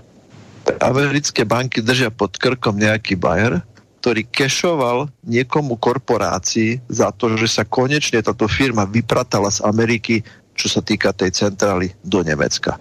A v Európe to zatiaľ aj používajú, aj nepoužívajú. V Amerike Roundup je úplne zakázaný. Samozrejme až po nejakej dobe a po určitých obrovských škodách. Takže to je len taký detail. Spomeniem pani Michalíkov, ktorá roky, rokúce robila na ambasádach v Afrike a dodnes udržuje kontakty na Infovojne, mala veľa relácií, je to veľmi zaujímavé si to vypočuť a povedala v kocke asi to, že tí šikovní a rozumní nikam nechcú ísť. Chcú byť v tej krajine, kde sú, chcú tam žiť, chcú tam produkovať, chcú tam niečo robiť. Sú doma? Chodia sem takí, čo sa tam nevedia proste chytiť a uplatniť. Takže ty dostanú kreditnú kartu od eh, od Soroša alebo od niektorej z týchto úžasných mimovládok. Áno, z neziskoviek a teraz pekne s tou kartičkou prídu, kúpia si mobil, stačí na to práve to IQ tých 60 a, a už, už proste sa sípu sem do Európy, lebo ich tu muty volá. Takže, takže takto to je s tým. No a ešte spomeňme určite Davos a agendu 2030, agendu 2020. To znamená tieto dokumenty, dokumenty OSN, Lisabon zmluvu. To sú stovky strán, ktoré nikto poriadne nečítal a pár ľudí to prelúskalo, ale jednoducho sa o tom nehovorí.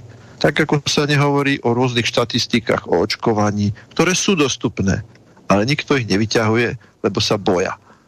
Takže, takže je to proste, je to tak. Spomeňme si Davos roku teraz 20, 2020 alebo e, simuláciu koronavírusu ktorú, ktorú organizoval náš Bill S, že Davos založil nejaký pán Klaus Schwab.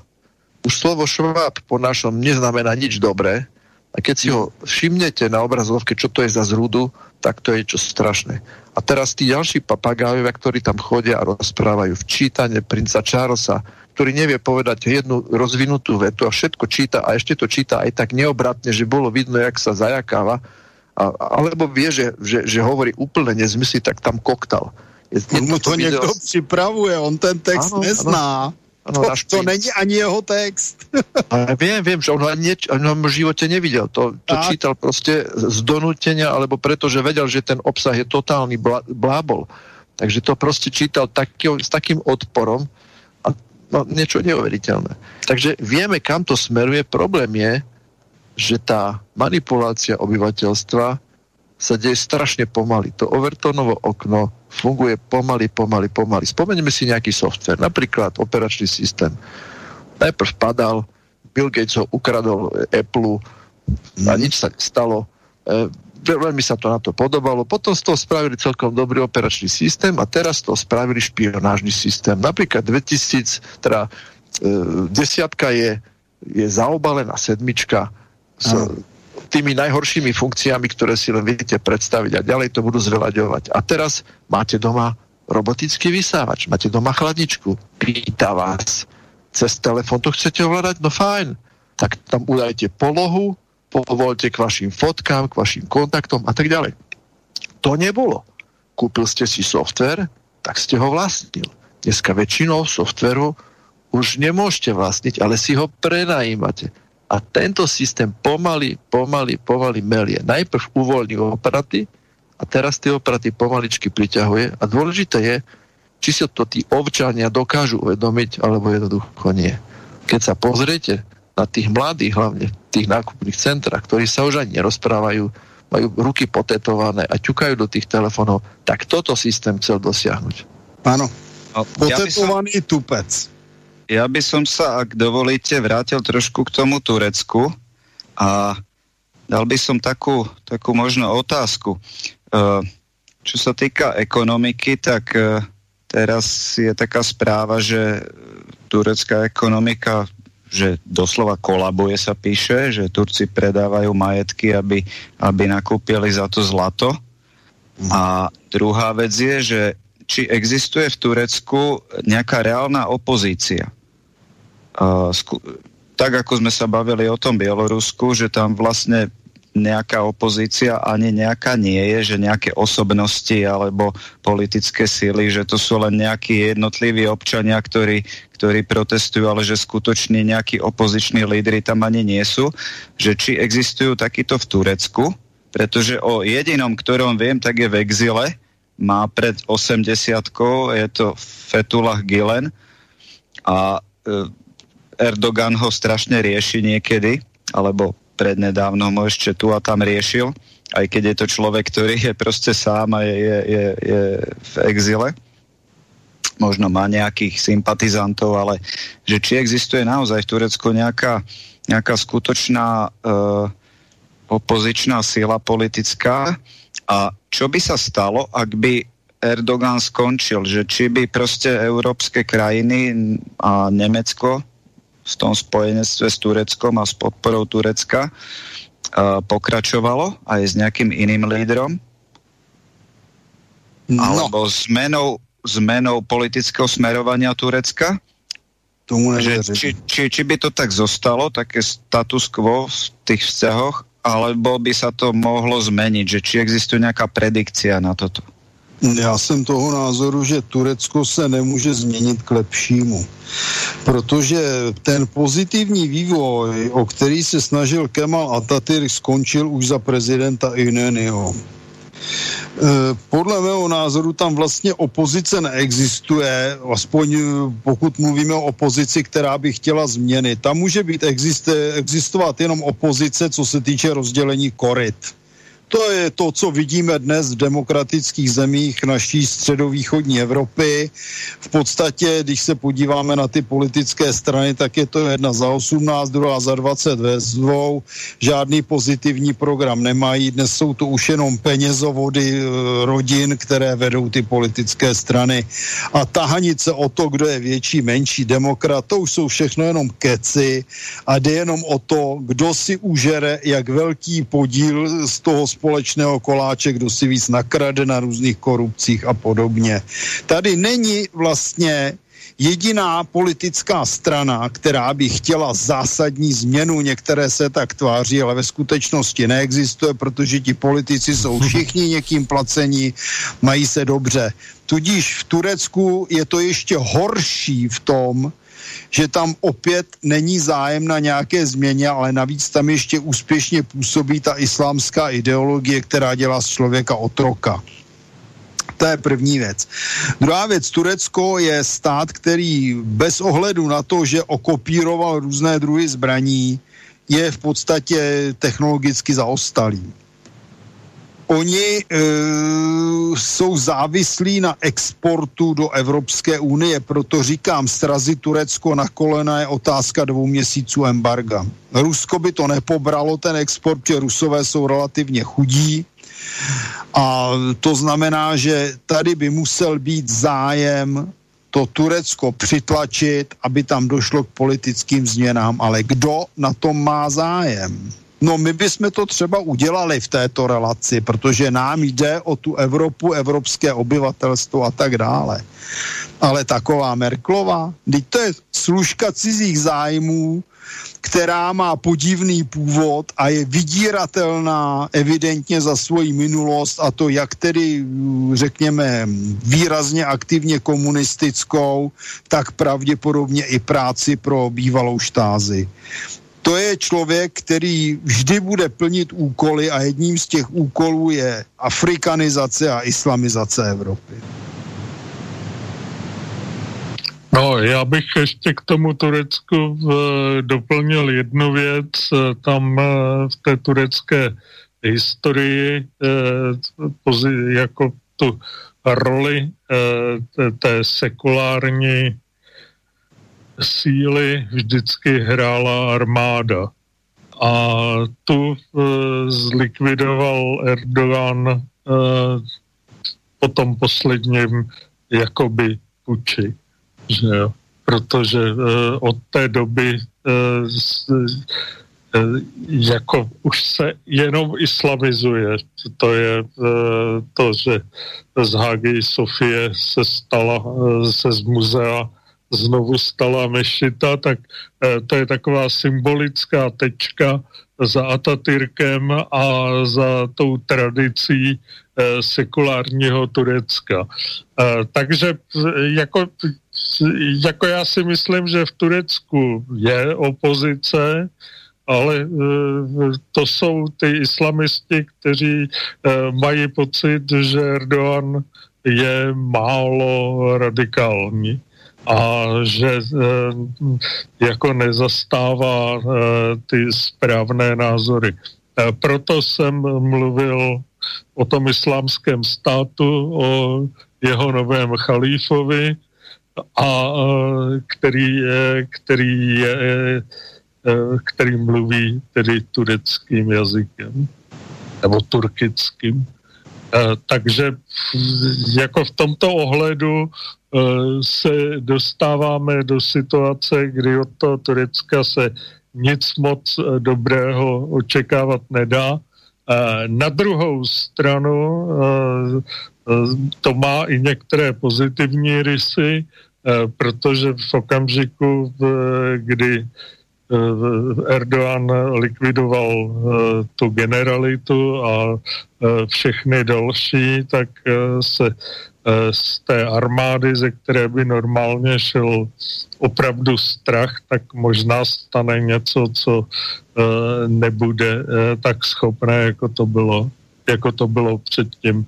A pokud jde, pokud jde o tu ekonomiku, tak Eh, já si eh, myslím si, že eh, ta jeho politika je vedená tím, aby se zapomnělo na ekonomické problémy a všichni se soustředili třeba na to, že je třeba otevřít nová ložiska plynu v moři, které patří Řecku. Mm-hmm. Takže toto, takhle. Toto, toto som niekde čítal, že tam bola nadhodená otázka, že či, je, či ide vlastne o teraz vytváranie novej osmanskej ríše a bolo tam uvedené v tom článku, že nie, že ide vlastne o, o energetickú bezpečnosť Turecka. No to je stejné, jako, jako jsem popisoval tu politiku, jak je třeba zadržovat sovětský svaz. to, je, to je stále se okecává lumpárna a Je to možné. Ale Marškeď, e, ešte by som dodal jednu vec, že už keď ide Turecko takýmto trendom, uh, vlastne takým, ja by som povedal možno spiatočnickým, agresívnym, tak by možno mali zvážiť, že či by nezrušili latinku, ktorú zaviedli na podnet Atatürka e, niekedy v 28. roku. Není to ešte ani 100 rokov, čo oni používajú latinku. Predtým tam mali ten, tú svoju osmanskú turečtinu alebo vlastne verziu arabského písma a mohli, mohli by teda po 100 rokoch zrušiť. Možno by sa dostali tým nejak ďalej. Ne, protože oni jsou sice primitivní kočovníci v zásadě, ale oni přebírají západní techniku a technologie a na tu platinku potřebujou. I, jako no. i, i naprostý primitiv, aby mohl fungovat s mobilem, tak má problém, aby ten mobil převáděl do nějakých e, tureckých nebo teda arabských e, písmen a číslic. Takže oni jsou na toto navázáni. Proto oni totiž dokážou i přes ten obecný islámský primitivismus dokážou přebírat cizí technologie. Ne, že by je tedy dokázali rozvíjet, to ne. Ale tady jsme přesně u té chyby, kdy američani začali v roce 1947 přezbrojovat tureckou armádu a následně tam dodávali technologie, postavili tam opravny letounů F-16, takže oni jsou schopni vyrábět vojenskou techniku druhé kategorie, ale to je velmi nebezpečné. No, Turci vyrábajú aj strašnú paletu krátkých považuješ za, za druhoakostnú technológiu, tak to ne, není celkom pravda. Konkrétně co? F-16 vyrobili sami pre seba. Jistě, ale udělali je podle amerických vzorů a ne, nic na nich nedokážou zlepšit. Oni mají starou F-16. Mm-hmm. Paťo, prepač, ti skočil do reči. Uh, ja som hovoril, že Turci vyrábajú aj dosť veľkú paletu ručných zbraní a napríklad aj uh, brokovnice pre českú, českú zbrojovku. Nechávajú si vlastne česká zbrojovka vyrábať pod svojou značkou CZ, si nechávajú vyrábať brokovnice v Turecku. To není problém, pokud mají číslicově řízené stroje, protože no, ta oni... tam akorát strčí ten mm. materiál a pak na to čumí. Tak to není to až také úplně jednoduché, ale Turci dokázali prevzať tie, tieto technológie a tých zbrojoviek uh, menších je tam pomerne dosť, aj tých modelov, tých zbraní chrlia ohromné množstva a v podstate, čo sa brokovnic týka, tak dosť konkurujú vlastne Taliansku, ktoré bolo také, takou brokovnicovou veľmocou, ale momentálne je to asi, asi, asi Turecko práve. A no, mnohé... sú dole s cenou. Oni vyhrávajú áno, cenu. Áno, určite cenou a o, vlastne Turecku pod rôznymi značkami si nechávajú vyrábať rôzne rôzne zbrojovky, vlastne tie, tieto zbráne potom tam šupnú proste len označenie tej značky a už, už je to vybavené podobne ako to CZ robí. Ano, to ale vidíme i u nás. Z Česka se vyveze materiál za německou hranici, k tam tomu dojí zpátky německé papíry a veze se to zpátky za vyšší cenu.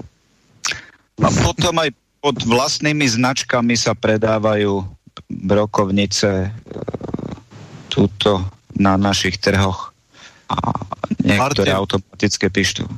Môžem ti doplniť informáciu. E, mám kúpený digitalizáciu so, e, sústruhu mm. v Turecku a je fakt veľmi dobrá. Je to ich vlastný vývoj. Takže v rámci toho, koľko tých Turkov je a čo sa naučili aj v tej Európe, tak tam veľa firiem začína robiť vlastnú produkciu, vyvinuli vlastné drony. Ale to jsme, to jsme ale stejně na tom v Indii, že jo, tam s tím začali o 20 let dřív. Dobre, e, napríklad e, vedia vypočítať veci, čo sa týka plavieb, vojenských plavieb e, po mori, rôznych špeciálnych zariadení, čo nevieme urobiť my. No, protože znamená... sa tím nezabýváme. No, dobre. Jasné. Keďže nemôžem viac povedať. Takže Nepodceňoval by som Turka. Určite by som Turka nepodceňoval. A čo sa týka Blízkeho východu, okrem Izraelcov, myslím, že sú najvyspelejší, čo sa týka techniky. Tam v tej oblasti Blízkeho východu. Ano, dostali nejlepší možnost kopírovat.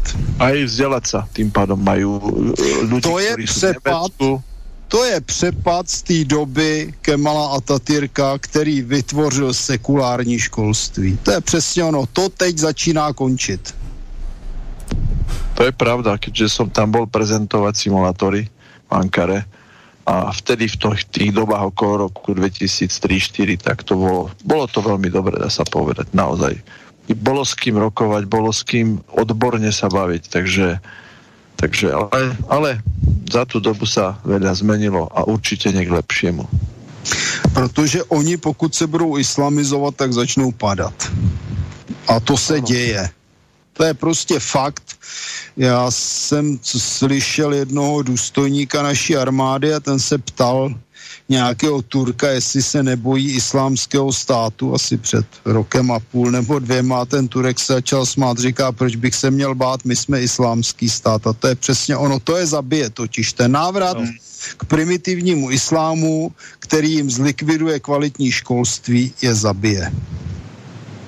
To je no. tá obrovská matica tých detailov a komplikovanosti spoločenského systému, v ktorom žijeme, že nestačí proste niečím pohnúť. Napríklad tak doveziem migrantov. Ono sa niečo stane. Z toho vzniknú nejaké dôsledky a tí ľudia za najvyššej úrovne riadenia to musia v kuse korigovať vidia tých mladých, ako reagujú na tie softvery, hrajú viac hier, tak im dáme viacej hier, menej vzdelania.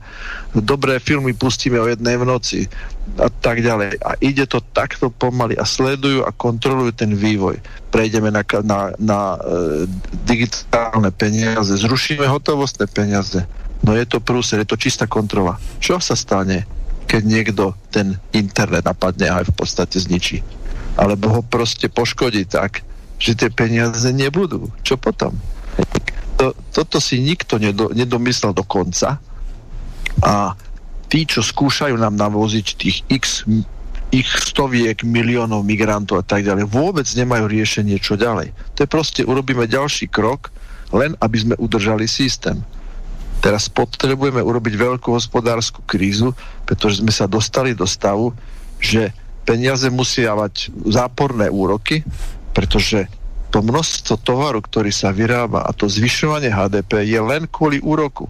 Ale inak je nezmyselné. Inak je to celé nezmysel. My predsa potrebujeme vyrábať menej, kvalitne, menej, menej spotrebovať surovín a tak ďalej. Čiže toto celé nemá konca. Ktoré, tento systém je založený na stálom zvyšovaní HDP, ktorý je nezmyslom. A vieme, že to je nezmysel. A preto sa robia všetky kroky preto, ako tých ľudí ohlúpiť, ako rozoštvať islám proti kresťanom. Jednoducho zástupné témy, len aby sa neriešil ten základný problém. Tak. A s touto spoločnosťou ďalej, ako splodiť pravidlá novej spoločnosti, ktorá zníži počet obyvateľstva, ale nie takým nehumánnym spôsobom, ktoré jednoducho pôjde takým smerom, že tí ľudia si začnú vážiť tie ľudské hodnoty a nie pobiť jeden druhého, pretože dneska už len u nás od toho roku 89 sa ľudia naučili lakťový systém, to znamená hlava, nehlava, idem za každú cenu, pretože potrebujem prežiť. Tohle, tohle teda se dá skutečně podepsat. To bylo přesně řečeno. Hmm. Ne, máme chalani dokonce 12 minút. Eh, ak by si chceli ešte niečo k tejto téme dokončiť, alebo že by sme si, dali ešte pár, pár tých vecí z tej, z tej histórie. Uh, video už by malo bežať v poriadku. Já nevím, jestli máme ještě něco k tomu Řecku, Turecku, ono by se určitě ještě našlo, což o to, ale můžeme klidně, já můžu ještě klidně se podívat na řeckou, tureckou armádu, třeba když se hmm. podíváme na poměr srovnání. Ono se to teda vyskytuje na internetu, takže zase nějaká extrémní moudra, moudra tady nepřednesu, jde o to, kdo má samozřejmě chuť to jít dohledávat a tak dále. Někdo si to nepřečte v těch cizích jazycích No, takže možnosti jsou. Tak, tak Martin, ja ešte jednu vec by som hmm. v krátkosti. Povídej. Krajina, ktorá dobieha technologicky Turecko je Irán. Jo? Irán má rakety, Irán vie už stávať drony, už vie a tak ďalej. Čiže to je druhá krajina, ktorá na Blízkom východe dobieha to Turecko a má ďaleko ťažšie podmienky ako to Turecko a tým pádom možná to reálne preskočí to Turecko. To je samozřejmě velká otázka, protože jsou to vlastně zhruba stejně velké státy na počet obyvatel. Myslím, že se moc nemýlim, že oba mají nějak kolem 80 milionů. Doufám, že se teda nemýlim. A Turecko vím, ale Iránci až tak nepamatuju. Ale je to pravda a tady se musíme podívat na jeden základní faktor technologického vývoje. Můžeme si všimnout, že zdaleka ne každý dokáže vyrobit kvalitní letadlo nebo jadernou ponorku ale poměrně i státy, které vnímáme jako zaostalé, dokážou zafungovat v oblasti softwaru. Oni ne, nevyrobí ten hardware, nebo vyrobí, řekněme, jeho komponenty, díly nebo skupiny, ale oni dokážou ty, ty jejich obyvatelé fungovat na vysoké úrovni v softwaru. To jsme přesně v té Indii, což je v zásadě zaostalá země. Když se podíváme na ty jejich kasty, které tam platí dodnes a na tu příšernou chudobu a na tu nehygieničnost, tak by člověk řekl, že ti Indové polezou po stromech a budou počítat na prstech. Ne, Indie dokáže vyprodukovat opravdu špičkové softwarové odborníky.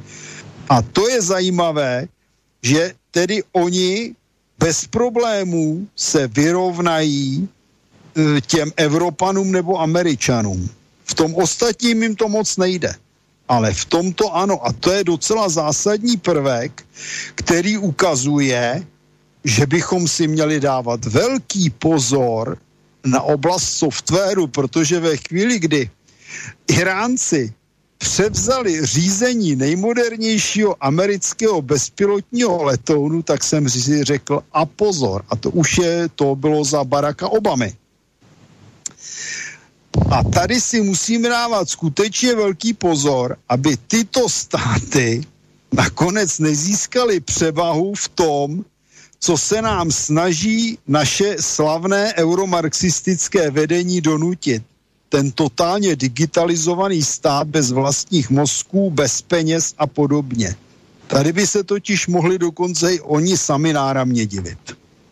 To, mám svoju vlastnú skúsenosť s Indami, keďže sme od nich kupovali nejakú technológiu a môj ex-švagor v podstate, ktorý žil v Austrálii, tak najímali si Indov ako programátorov. Majú na to nadanie a na druhú stranu sú strašne disciplinovaní.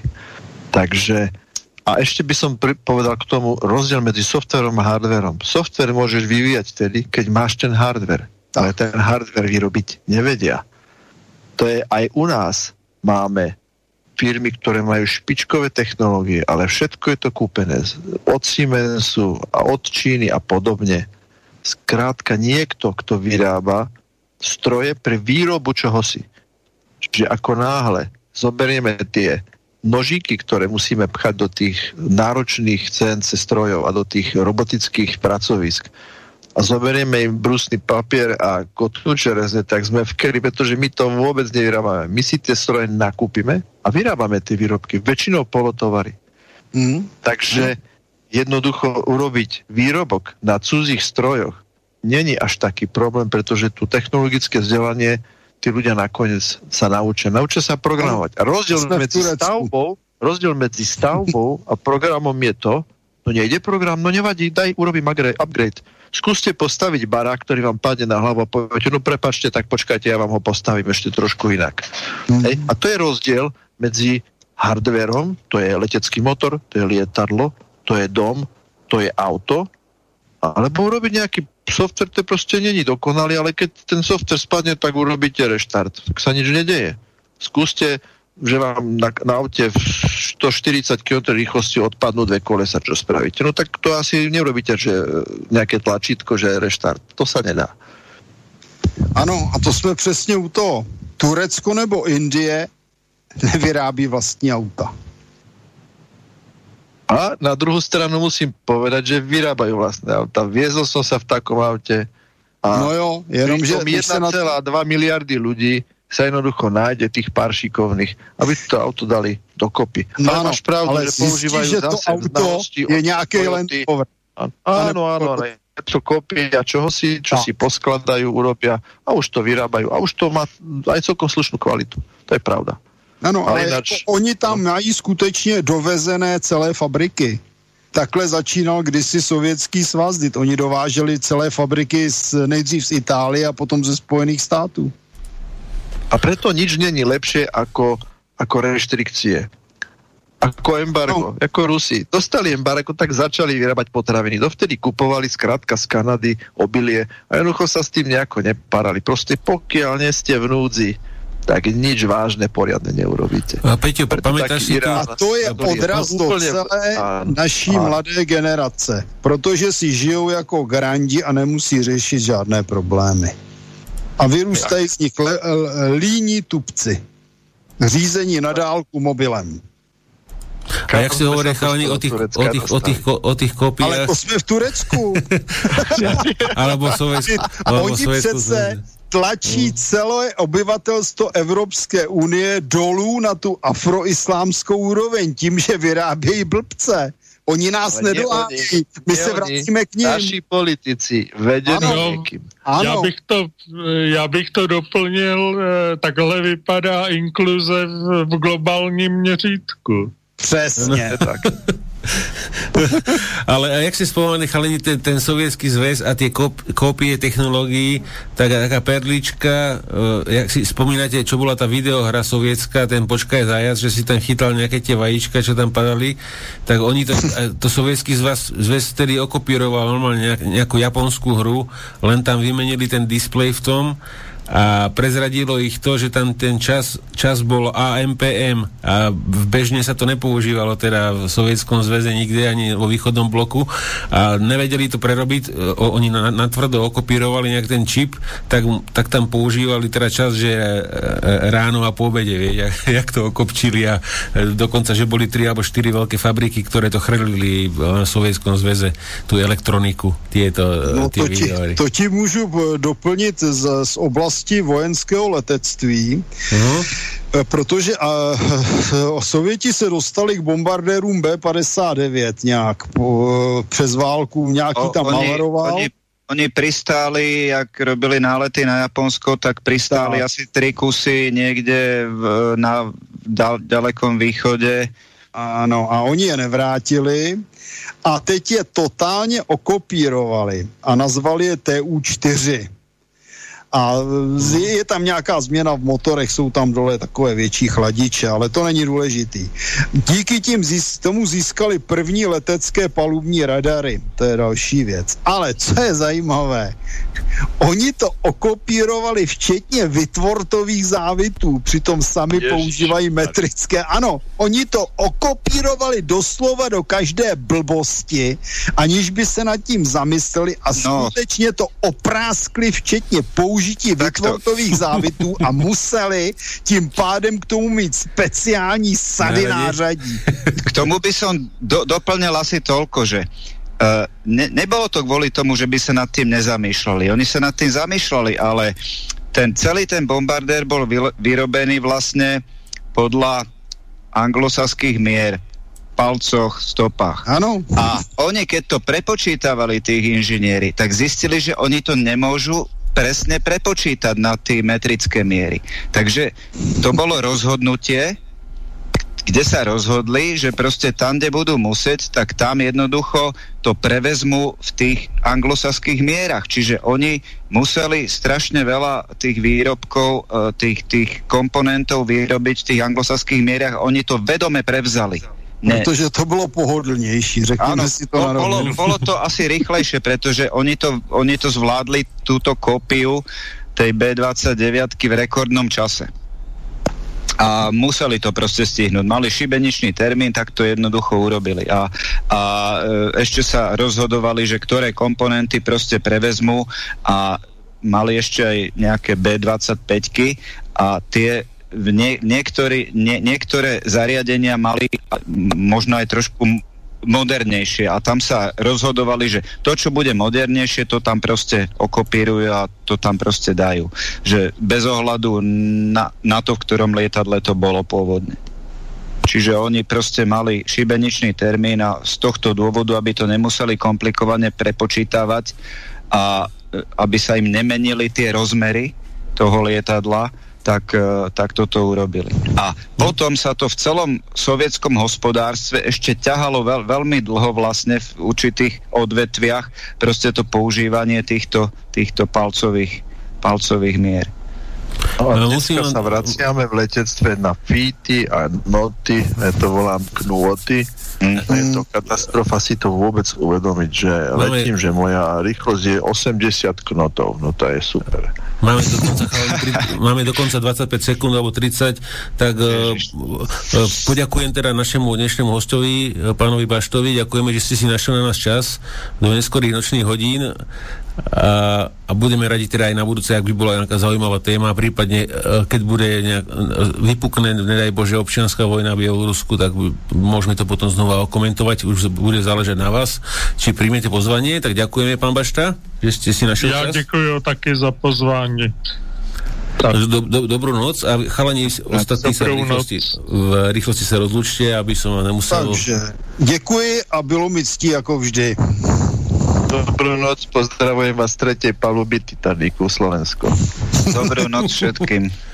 A takisto, takisto dobrú noc z, zo štúdia Mijava a budeme sa počuť za dva týždne a uvidíme teda, uh, aké budú ďalšie témy uh, za dva týždne, ale určite to bude zaujímavé. No a pozývam uh, všetkých, uh, tento piatok o 6. bude ďalšia, ďalšie pokračovanie relácie pod palbou, uh, kde budeme mať ho, dvoch hostí ohľadne pádu a, a, a AN-24, tých slovenských vojakov, ktorí zahynuli teda pri presune z, z Kosova na Slovensko a chalani majú teda už aj tú čiernu skrinku, nejakým spôsobom sa po ňu dostali nejaké nové informácie, takže vieme si teda urobiť obraz, akým prečo teda museli zahynúť uh, slovenskí vojaci, ktorí sa vracali teda domov z misie.